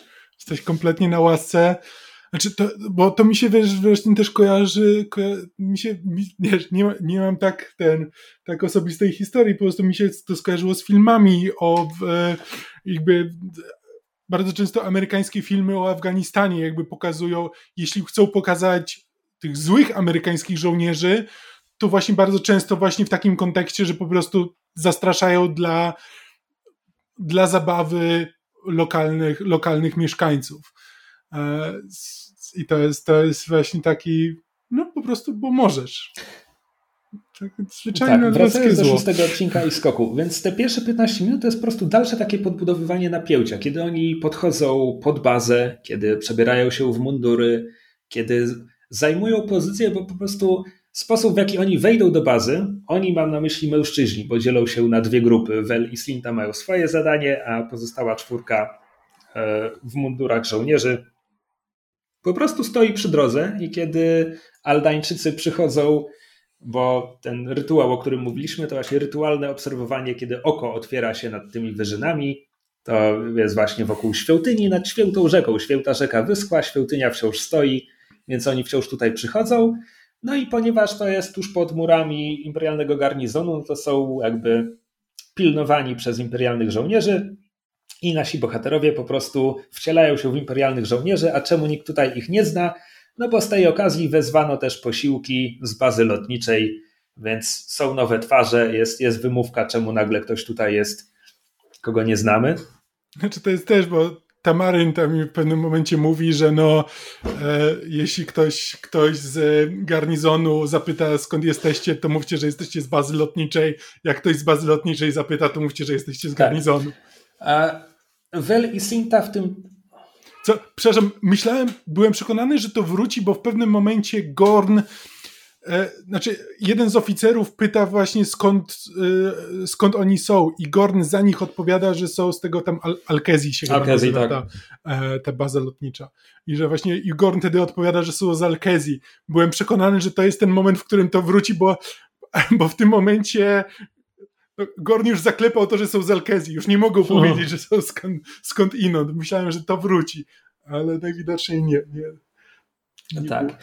No tutaj poznajemy kolejnych imperialnych oficerów, bo w tym odcinku garnizon wizytuje jaki on ma pułkownik Petigar, który jest też z korpusu inżynierii, inżynieryjskiego, bo jest plan, żeby na miejscu tego garnizonu wybudować większą bazę lotniczą, jeśli dobrze zrozumiałem. To, to, to też chodzi o jakieś lądowiska. E, w związku z czym tu jest jakby drugie dno tych wszystkich rozmów o Aldańczykach na zasadzie, no my miłe imperium, pozwalamy im tu przychodzić i wykonywać ten rytuał. Nikt z nich nie wie, że ta dolina tej świętej rzeki, którą zatamowaliśmy, to jeszcze ją zabudujemy i następnym razem, kiedy będzie oko za trzy lata, to już nie będzie doliny. Ale na razie ceremonialnie wymieniamy się futrami, oni akceptują naszą obecność tutaj, my akceptujemy ich obecność tam i są takimi miłymi sąsiadami. I to wszystko właśnie temu, temu pułkownikowi jest tłumaczone przez komendanta bazy o fantastycznym gwiezdnowojennym imieniu. E, jest to J. Holt Bihaz, E, jeśli kojarzycie ze zwiastunu Andora moment, gdy e, narracja Andora mówi o tych tłustych, sytych, zadowolonych z siebie imperialnych i jest zbliżenie na dwóch oficerów jednocześnie pijących z jakichś, z jakichś manierek, to, to właśnie ci dwaj, to, ta scena jest właśnie tutaj. E, tak, no i J, komanda, komendant J, J. Holt e, mówi mu o tym, jak to łatwo manipulować Aldańczykami, tłumaczy, im, tłumaczy mu, że z tego ośrodka, który im wybudowali, z tych imperialnych osiedli, rusza kilkuset osobowa grupa, ale żeby tam sobie uprościć zadanie, to po prostu po drodze do Świętej Doliny pobudowali gospody, gdzie są tanie, tradycyjne napoje, więc tam ubijają ich po drodze tak, że tutaj docierają tylko ci jakby to powiedzieć, głęboko wierzący w, w, w, pradawną, w pradawny sposób życia, w związku z czym z kilkuset, którzy ruszyli, tutaj dociera grupka 50 czy 60 Aldańczyków. To tak a propos mm. kulturalnego ludobójstwa, o którym mówiłeś wcześniej. Wel e, i Sinta pokonują, e, pokonują jezioro, e, które powstało z zatamowanej rzeki i potem z zapory wodnej skaczą, bo zapora wodna jest jak w GoldenEye nad bazą, e, którą będą infiltrować. Ciekawe, czy to ta sama zapara. Pewnie nie. E, bo dodajmy, dodajmy, mówiliśmy to już o Andorze przy poprzednim odcinku, ale Andor był kręcony na miejscu. Ktoś wyszukał scenerie, które będą pasowały do serialu i tam pojechali kręcić serial. Więc zapora istnieje, a nie jest rysowana w komputerze. Nawet kiedy Sybil wysiada na korusant na, na kosmicznym dworcu autokarowym, to jest, to jest autentyczne wnętrze, to jest jakiś salon, salon samochodowy, fabryka samochodów, coś, coś w tym rodzaju. Ha. Albo siedziba firmy robiącej samochody. Coś z samochodami na pewno. Ciekawe. E, tak, więc e, i zadaniem Wel i Sinty po pierwsze jest bardzo ładna scena, gdy Wel ma już dać sygnał, że tak, wszystko się zgadza, wszystko jest na miejscu, rozpoczynamy akcję i i oblatuje ją strach i się waha i czeka i czeka i czeka i mijają, mijają sekundy, a oni nie mają czasu. Jakby oko, oko jest y, deadline'em całej operacji i oni naprawdę nie mają tutaj za dużo czasu. Wel w końcu daje sygnał do akcji, zakłóca razem z Sintą, tam sabotują łączność tej bazy z bazą, y, z bazą lotniczą.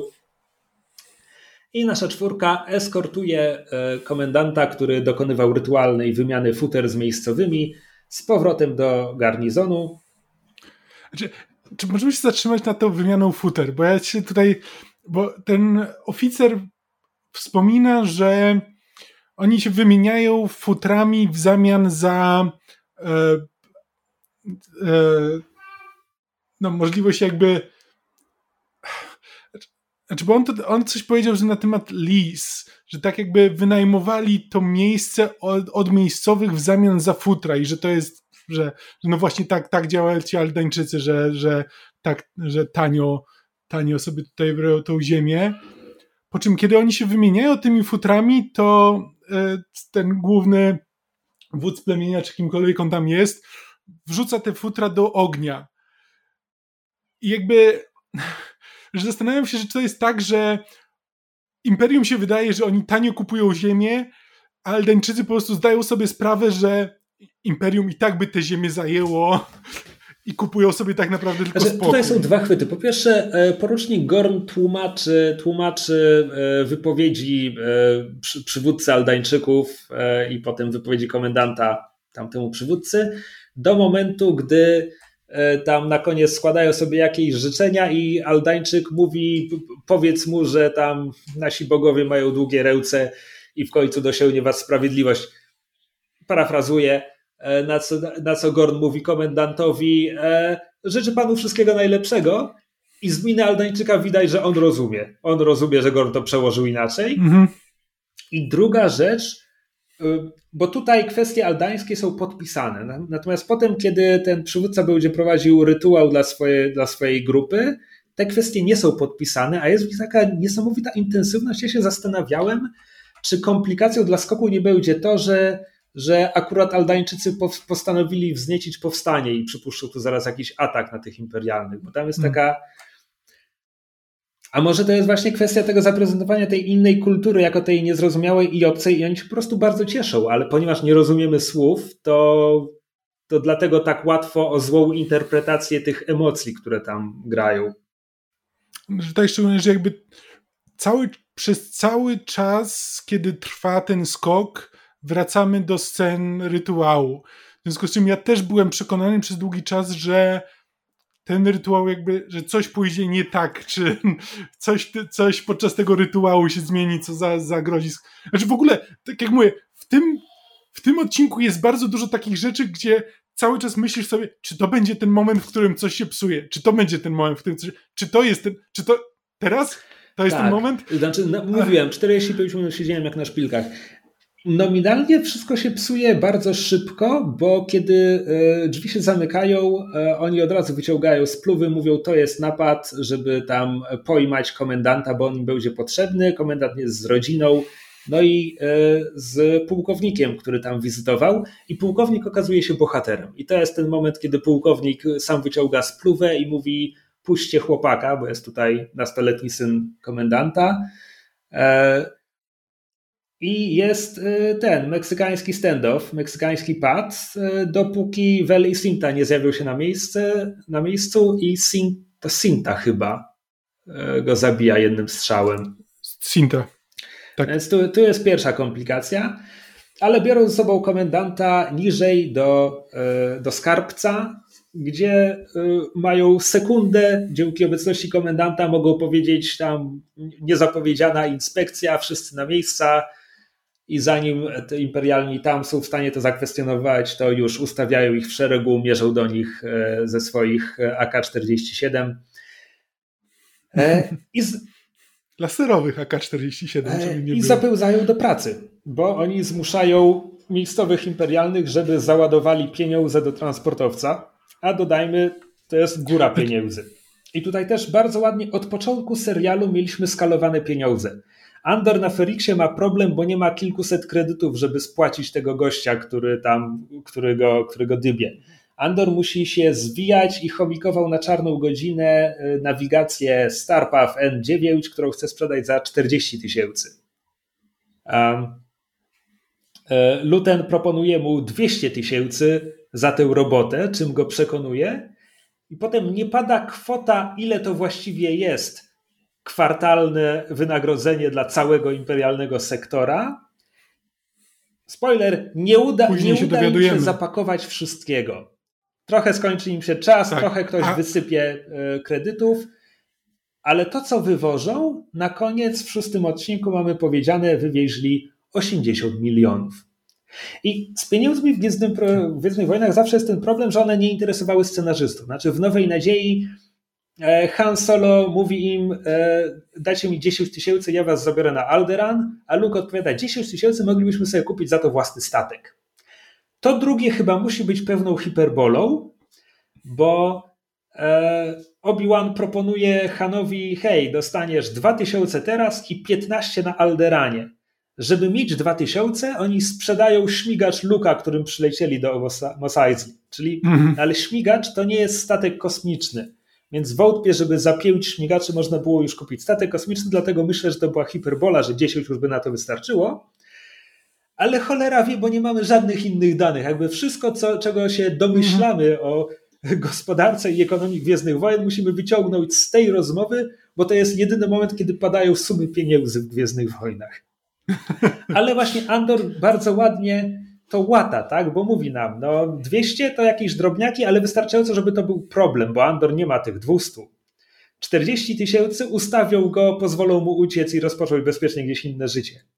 80 milionów, a 40 tysięcy, ile rzędów wielkości mhm. więcej mm. to jest. Więc, więc to jest bardzo ładnie zrobione.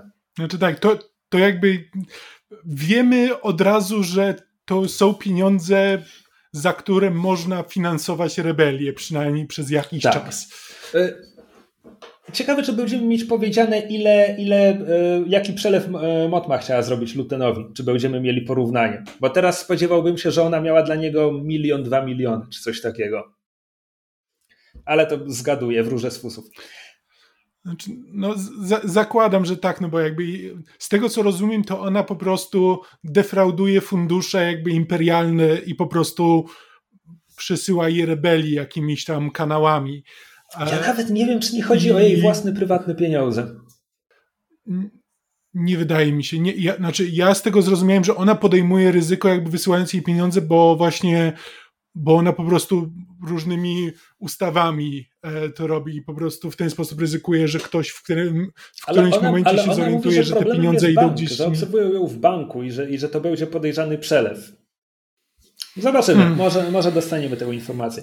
No w każdym razie kolejna rzecz, która idzie źle, idzie źle bez wiedzy naszych bohaterów, bo jest, jest jeden profesjonalny radiowiec tym garnizonie i on zorientowawszy się, że stracił hmm. łączność z bazą lotniczą, próbuje coś z tym zrobić i przypadkiem wpada na częstotliwość, którą komunikują się e, chłopacy z dziewczynami jeszcze zanim oni się zajdą razem.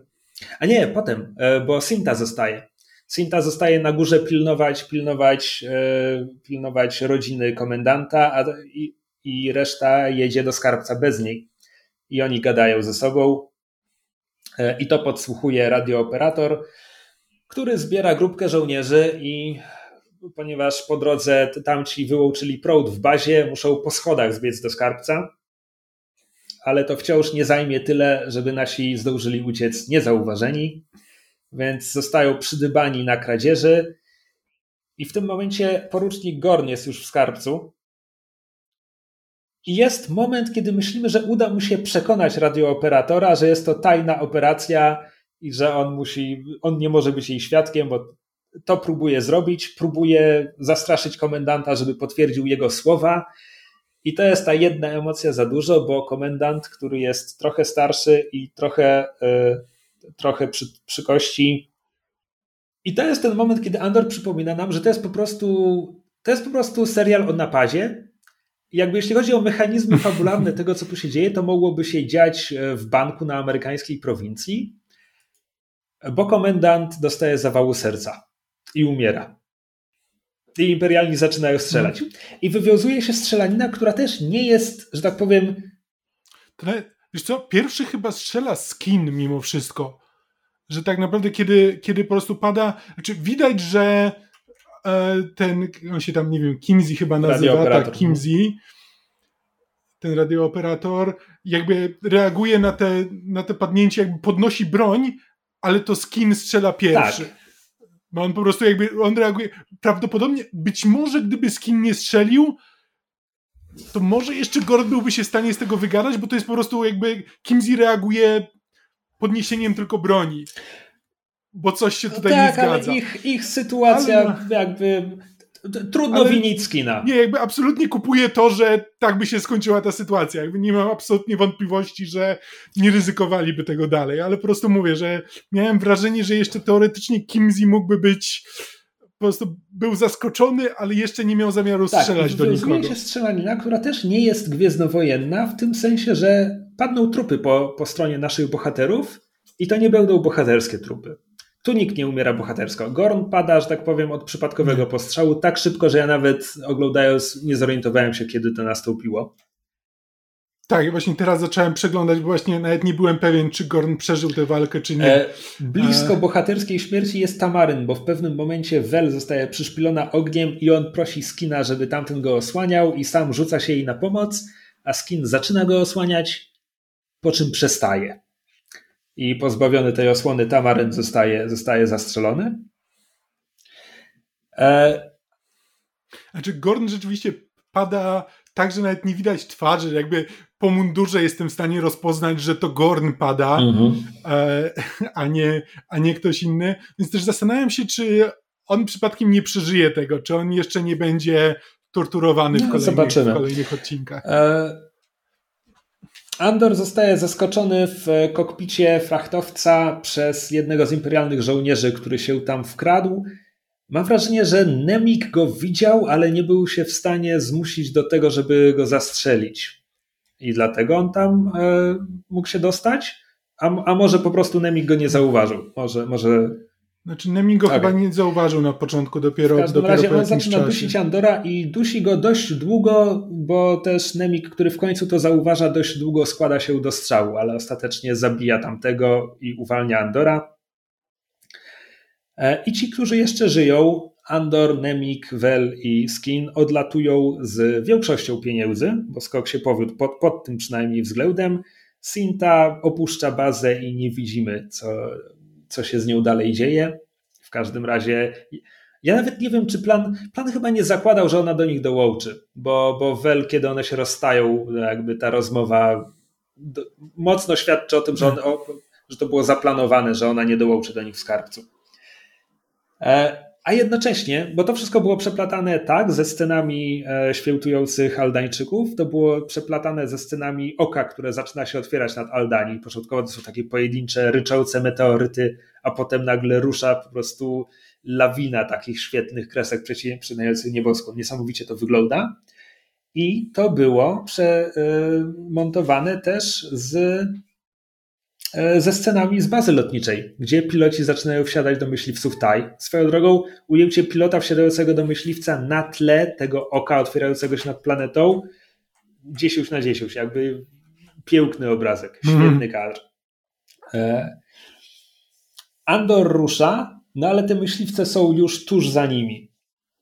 Andor każe się zapiąć pozostałym, oni tego nie robią powiedzmy, może nie mają czasu. W każdym razie nagłe przyspieszenie rzuca nimi przez pół ładowni i Nemik obrywa najgłupszą, jeszcze nie śmiercią, ale to kwestia czasu, bo zostaje zmiażdżony po prostu przez sztabę kredytów z bardzo brzydkim odgłosem a to Nemik jest nawigatorem. W związku z czym, jeśli chodzi o to napięcie, to znowu podbijamy je o kilka stopni, bo Andor nie ma pojęcia, jaka jest ta trajektoria, która pozwoli mu przelecieć przez oko. TIE Fightery są już na ogonie, już do nich strzelają.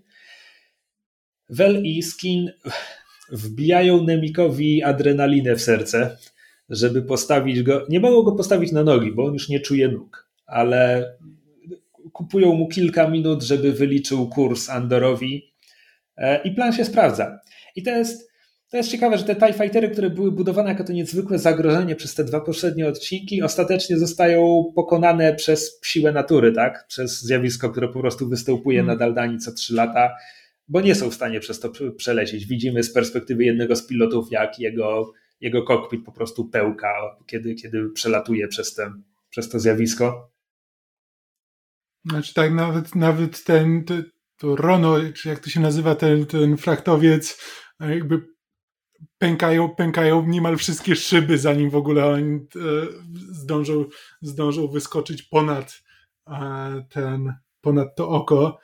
E, więc TIE Fighter, TIE Fighter tym bardziej nie miał szans. Tak. Ostatnim poleceniem Nemika do Andora jest, żeby wzbił się na wyższy pułap. Po angielsku climb czy ty to wyłapałeś? Bo ja tego nie wyłapałem. A czy może coś, coś mi dzwoniło? Co? Nie.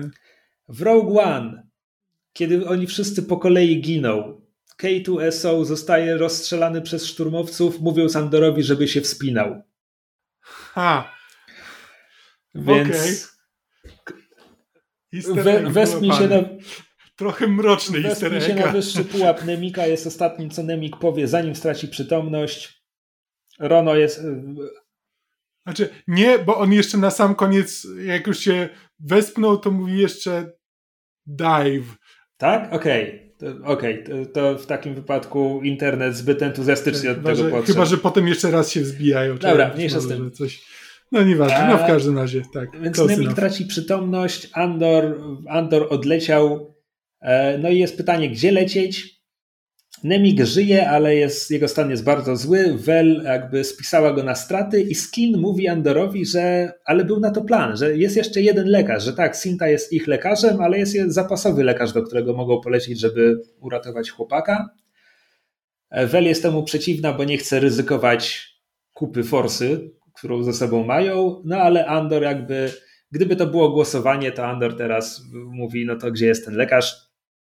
Nie pyta Wel o pozwolenie, on po prostu tam leci. I na chyba nienazwanej planecie oni po prostu wylądowali statkiem na środku pola i na środku pola jest chata, w której jest lekarz. Lekarz jest kosmitą o czterech rełkach. I to jest ten jeden moment, kiedy to napięcie zostało przerwane i igła spuściła powietrze z balonu, ale jestem sam sobie winny. Mógłbym nie oglądać z napisami dla niedosłyszących, bo to imię nie pada w odcinku, tylko lekarz coś mówi, więc zostaje zidentyfikowany w napisach. Okazuje się, że nazywa się mm. doktor Quadpoł, doktor Czworołapy. Yep. Czy, czy on jest tej samej, tego samego gatunku, co Nie, Maskanata? bo ona nie miała czterech rąk. Oni wymyślili kolejny czwororęki gatunek, jakby ja ci o tym mówiłem. W Solo i w Jedi Fallen Order są dwaj niemal identyczni kosmici, którzy mają cztery ręce. Okazuje się, że to dwa różne gatunki po cholerę, no jakby macie już tyle tych... Ja doceniam inwencje i w ogóle, ale jakby czasem też lubię, kiedy jednak czuję, że to się dzieje w tym samym kosmosie, co te inne rzeczy i czasem, czasem mogą te gatunki się powtarzać, naprawdę. Te. Ale kurde, patrzę na maskanatę jeszcze w dodatku w tych jej, e, w tych jej okularkach, no, założyłbym się, że to jest ta sama, ten sam Ale gatunek. To samo, zwłaszcza, że ten lekarz, on mignął on mignął w zwiastunie, więc ja już wtedy myślałem, że, że będzie ten e, ktoś z tego samego gatunku. Nie wiem, a może, a może mężczyźni tego gatunku mają cztery ręce. Pojęcia nie ma. Właśnie... Trzeba będzie doczytać potem w ciekawostkach. E, w każdym razie tu jest jeszcze jedna kluczowa scena, bo Wel towarzyszy doktorowi, który próbuje ratować Nemika, ale Skin siedzi z Andorem na polu i od tak zagaja rozmowę. Hej, jak myślisz? Ile ukradliśmy? Andor mówi, że nie wie. Askin mówi 80 milionów. Andor jest pod wrażeniem. Askin mówi, a gdyby tak, ty i ja, gdybyśmy sobie zabrali te 80 milionów, to co by to było?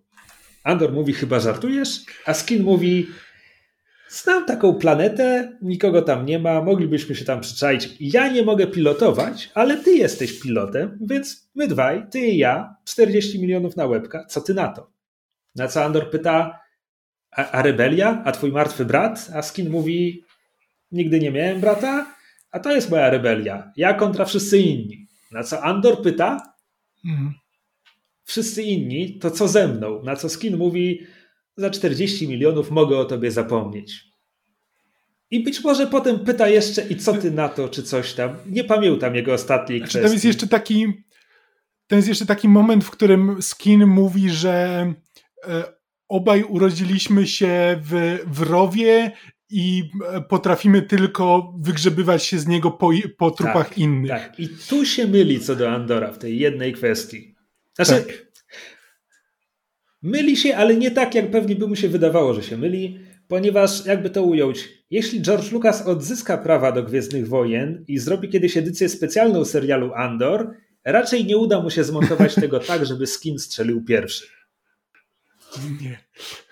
Andor, Andor się nie waha. Znaczy, musiał, musiałby, znaczy, musiałby zrobić to, co pewno... Spielberg z E.T., to znaczy Skin musiałby mieć e, komputerowo dodany blaster w rełku przez całą tę scenę, żeby cokolwiek z tego zrobić. Tak. Znaczy, bo, ale no, to ma pełen sens, bo jakby Andor, Andor musi wiedzieć, że jak tylko powie nie albo okaże wahanie, to, to Skin zrobi to samo. Tak, ale jest też argument, który mówi nam, że skin, który testował go przez całe te dwa poprzednie odcinki, robi to po raz kolejny.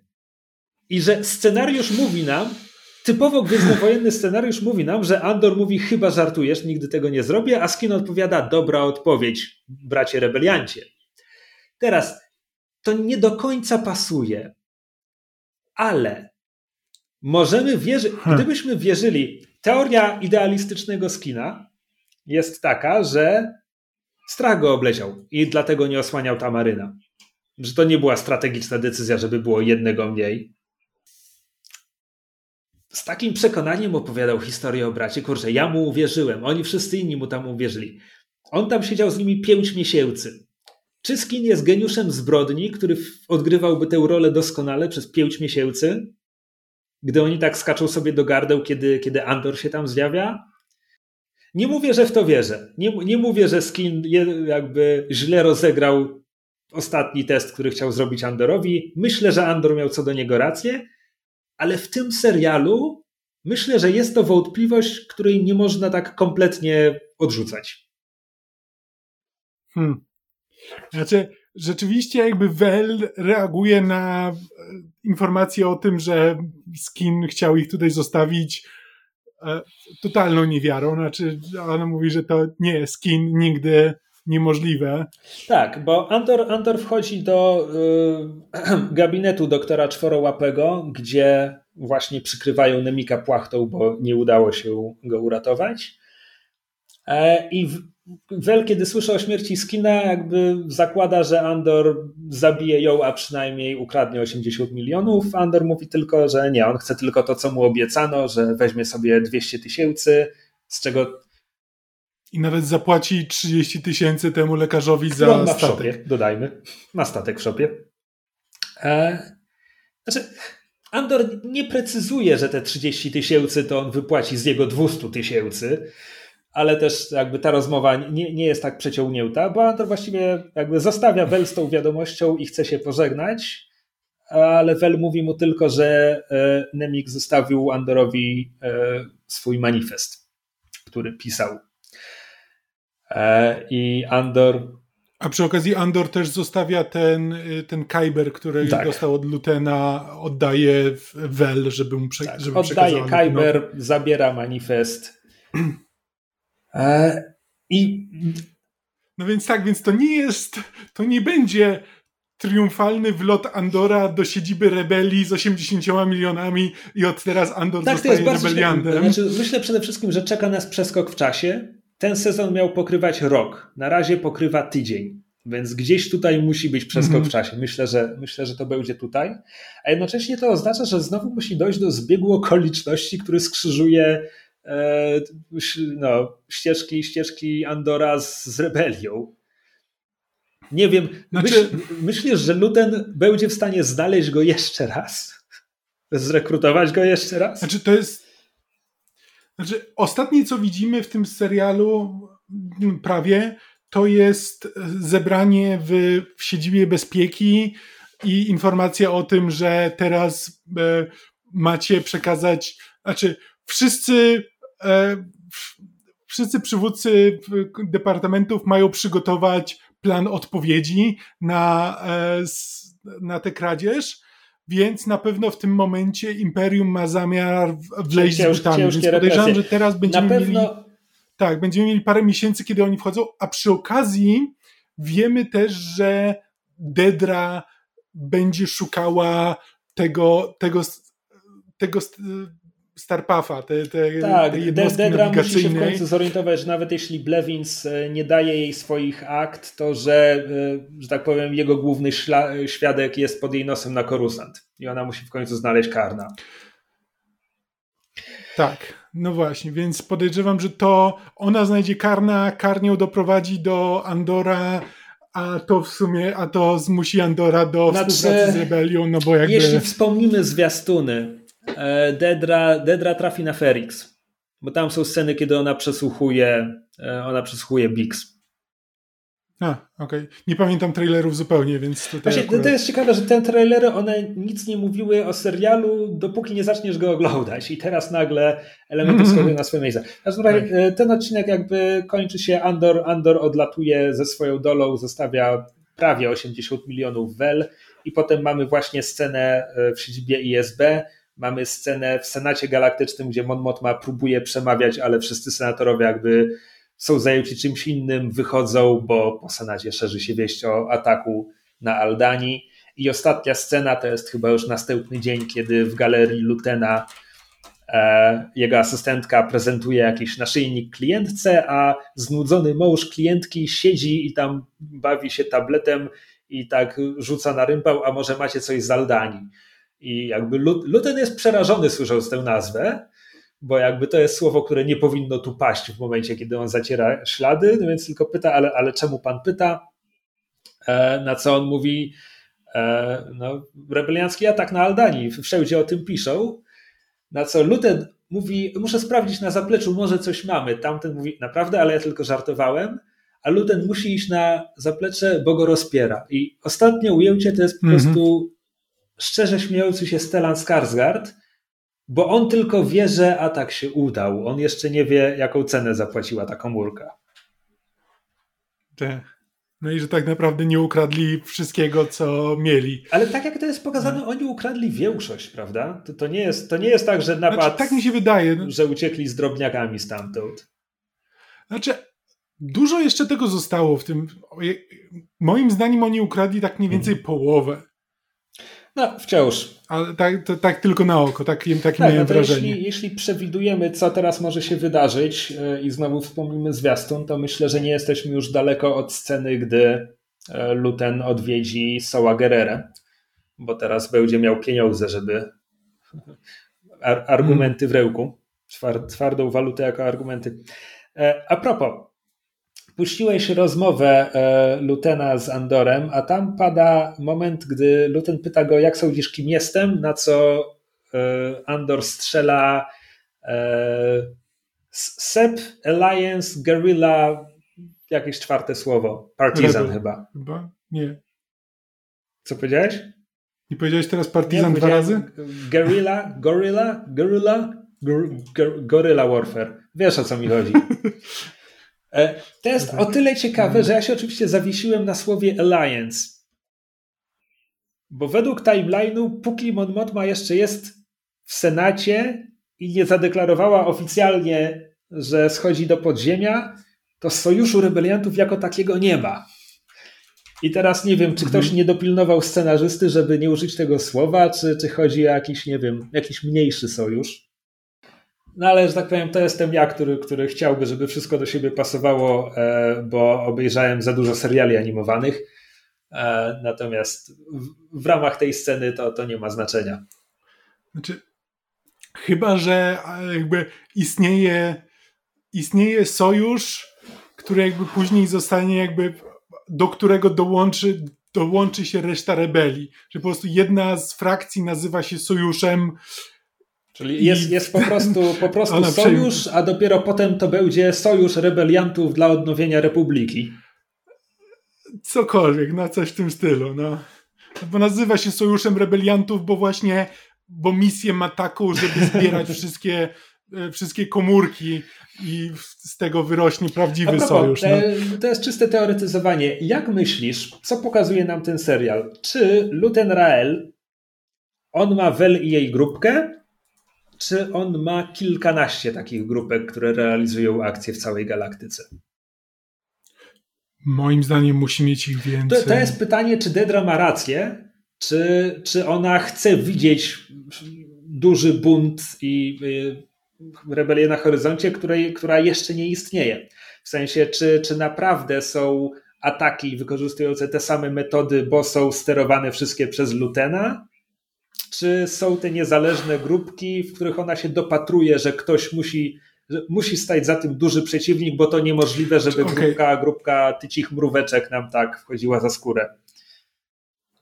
Znaczy, rzeczywiście, tak, jak powiedziałem tak trochę w pierwszym odruchu, że no musi być ten, ale biorąc pod uwagę reakcję Lutena na wszystko, co się dzieje, to nie jest ktoś, kto przeprowadzał takie akcje już wcześniej, ten, tylko po prostu to jest to jest wreszcie to, co wyszło, to, to do czego się przygotowywał i w co włożył dużo pracy. Więc moim zdaniem to nie może być po prostu jeden z wielu projektów.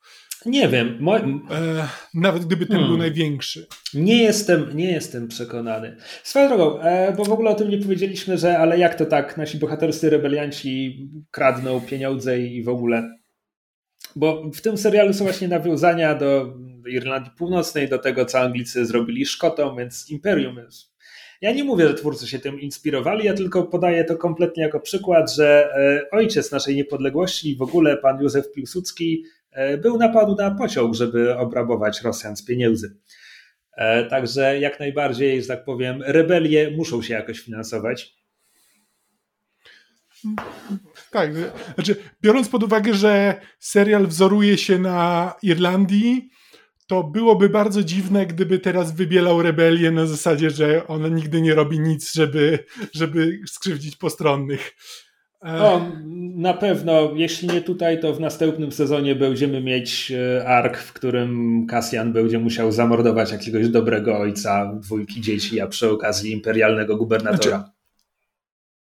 Znaczy, jestem przekonany, że to będzie w dużej mierze e, skoncentrowane wokół e, Gerery, bo on jest w Gwiezdnych Wojnach e, tym radykalnym rebeliantem, który idzie za daleko, więc podejrzewam, że wszystkie jakby największe grzechy rebelii będą, e, będą z jego ręki. Mm.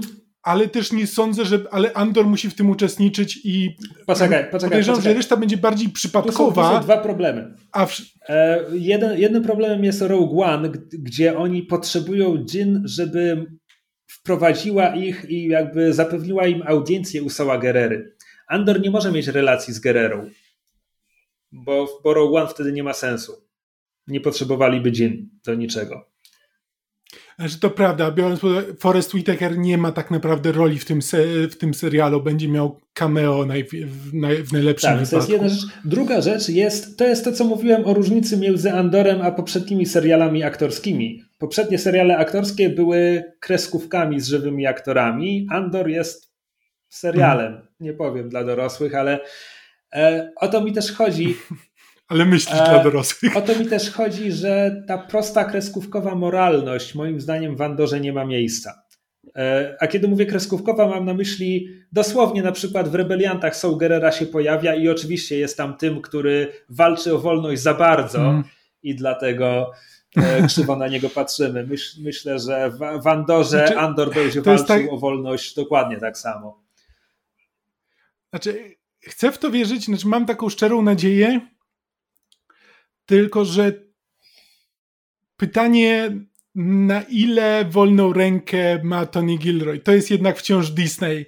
I podejrzewam, że jakby mimo wszystko Disney nie będzie chciał aż tak mocno iść w te odcienie. Ale, znowu, ale, ale zobacz, tutaj, e, tutaj już... jest ten moment, kiedy fakt, że Andor jest prequelem, hmm. daje twórcom swobodę. Bo czego jest prequelem? Jest prequelem Rogue One, w którym Andor mówi zrobiliśmy ja i pokazuję anonimowych żołnierzy dla, e, za sobą, zrobiliśmy dla rebelii straszne rzeczy.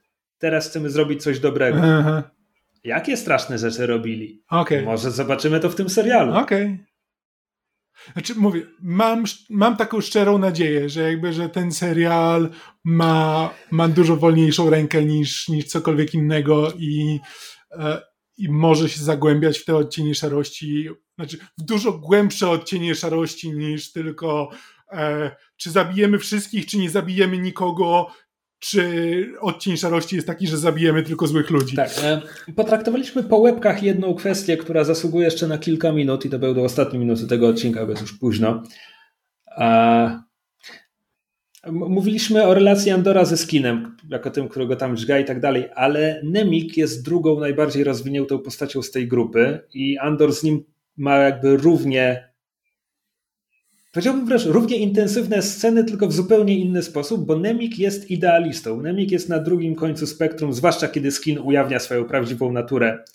Nemik jest mhm. idealistą, Nemik cały, całym sercem e, wierzy w to, co robią i co ważniejsze, próbuje znaleźć słowa dla tego, co robią i czemu to robią. I on naprawdę pisze polityczny manifest rebelianta e, i dostajemy z niego cytaty, I to są kwestie. E, to są kwestie idealisty, który mówi o potrzebie buntu i potrzebie wolności i ujmuje to wszystko w bardzo. Jakby to powiedzieć? On niemal pisze poezję o buncie. Kiedy mm -hmm. ujmuje to, że tempo opresji przekracza naszą możliwość pojmowania jej kiedy mówi, że łatwiej jest schować się za 40 ludobójstwami niż jednym incydentem. E, tak, on opisuje imperium, on opisuje imperial, imperialistyczne metody i to, jak wygląda funkcjonowanie aparatu.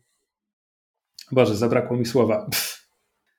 Represji? represji, terroru, bardziej chodziło mi o totalitaryzmu. No, dziękuję. Sobie, dziękuję. E, jakby widać, widać, że to jest całe, całe, to jest całe jego życie. Z, z, jednej strony, z drugiej strony on mówi, że on, on pisze, kiedy nie może zasnąć. On nie jest politologiem. On jakby słusznie mówisz, jakby on jest bardziej poetą, pisarzem, który po prostu jest zainteresowany kwestiami politycznymi. Ale to nie, są, to nie jest to, że on ma jakąś głęboką znajomość e, E, systemów politycznych, on się skupia na ludzkich sercach i to chce opisać, jakby i po prostu próbuje zrozumieć znaczy, rzeczywistość, w której się znajduje. On opisać mechanizm polityczny, zwłaszcza kiedy dowiaduje się, kim naprawdę jest Andor i jeszcze zanim zacznie się skok, mówi, hej, nie mogłem zasnąć, mm. napisałem rozdział o tobie. Znaczy nie o tobie, Klem, to pewnie nie jest twoje prawdziwe imię, ale ogólnie o najemnikach. I zaczyna cytować roli najemników w rebelii. Dokładnie. E Strasznie fajna postać. Miał wypisane, że zginie od, od pierwszych swoich scen. E, szkoda, że tak szybko. Znaczy miał tak bardzo wypisane, że zginie, że ja do samego końca liczyłem na to, że jednak przeżyje. Że zostanie, że zostanie Charlesem Xavierem e, rebelii i jakby będzie jeździł na wózku do końca, do końca serialu, ale że jednak przeżyje i będzie dalej pisał. Ni niestety. E, ale też no, jakby, ale... tak powiem, śmiertelność w tej grupie była wyższa niż się spodziewałem. Nie, nie sądziłem. Hmm spodziewałem się, że tak powiem, jednej ofiary. No tak, a tak naprawdę przeżyła ostatecznie tylko Wel. Poza no i Sinta. No Sinta, tak, tak, racja. E... No i chyba, że ja wciąż, wciąż się spodziewam, że któryś e, albo Tamaryn, albo Gorn jeszcze będzie no, więźniem. Możliwe. ale, ale nie wiem, czy to ma sens. Znaczy, że tak powiem, jeśli, jeśli Dedre będzie potrzebowała okruszka Hmm.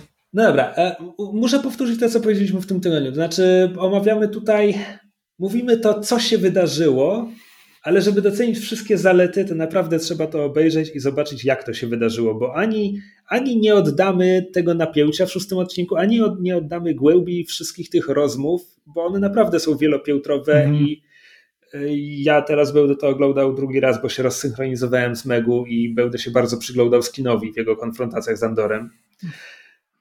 A w sensie ja już obejrzałem Megu jeszcze nie i będzie nadrabia się, będę jej towarzyszył. A... Ale właśnie ja dlatego liczyłem, że przed nagraniem będę miał trochę więcej czasu i dlatego zacząłem oglądać z dubbingiem, właśnie po to, żeby ewentualnie nagrać jakieś, jakieś ciekawsze kwestie do opuszczenia w odcinku, ale też właśnie tak z ciekawości, jak zostały te dialogi przetłumaczone, e, bo tam jest sporo głębi. Jakby część z tego się gubi, ale tak jak widzę, jest, e, jest całkiem nieźle. Znaczy, to nie jest tak, że e, czasami bywa tak, że po prostu czytam tłumaczenie i, i widzę, że, e, że jego autor nie wyłapał żadnego drugiego dna tej rozmowy, tylko po prostu przetłumaczył, przetłumaczył to, co powierzchownie rzeczywiście mówią to wy, wydaje się całkiem nieźle przetłumaczone, a ja przy tym nigdy nie oglądam rzeczy z dubbingiem, więc tak Ciekawe doświadczenie. Zainteresowało mnie to. Tak, tak więc, e, więc być może będę tak kontynuował. Jeśli, jeśli zwykle słuchacie kowbojów, choć wcale nie oglądacie tych seriali, zróbcie wyjątek. Dla Andora warto, jest fantastyczny. Ja dzisiaj siedzę i wysyłam prowokacyjne tweety w rodzaju top 3 Gwiezdnych Wojen, Imperium kontratakuje, szósty odcinek Andora, Ostatni Jedi w tej kolejności. E, I to jest oczywiście ten, jak to się nazywa, no, recency bias po polsku, ponieważ jestem po tym na świeżo, to, to jest to większe w mojej pamięci, ale mm. myślę, że jak emocje opadną, to nie zmieni się wiele. To jest naprawdę świetny serial, a szósty odcinek był po prostu rewelacyjny. A teraz słyszę dzieci u bram i muszę chyba e, wrócić do życia rodzinnego. E, więc skończę. Tak, zostawcie nam Bam. jakieś komentarze czy coś. Było miło. Słyszymy się Bam. za trzy tygodnie prawdopodobnie. Chyba, że faktycznie z tą kolejnością odcinków dzieje się coś nietypowego. E, zobaczymy za tydzień. Może zostaniemy zaskoczeni. Bam. Bam. Bam. Bam.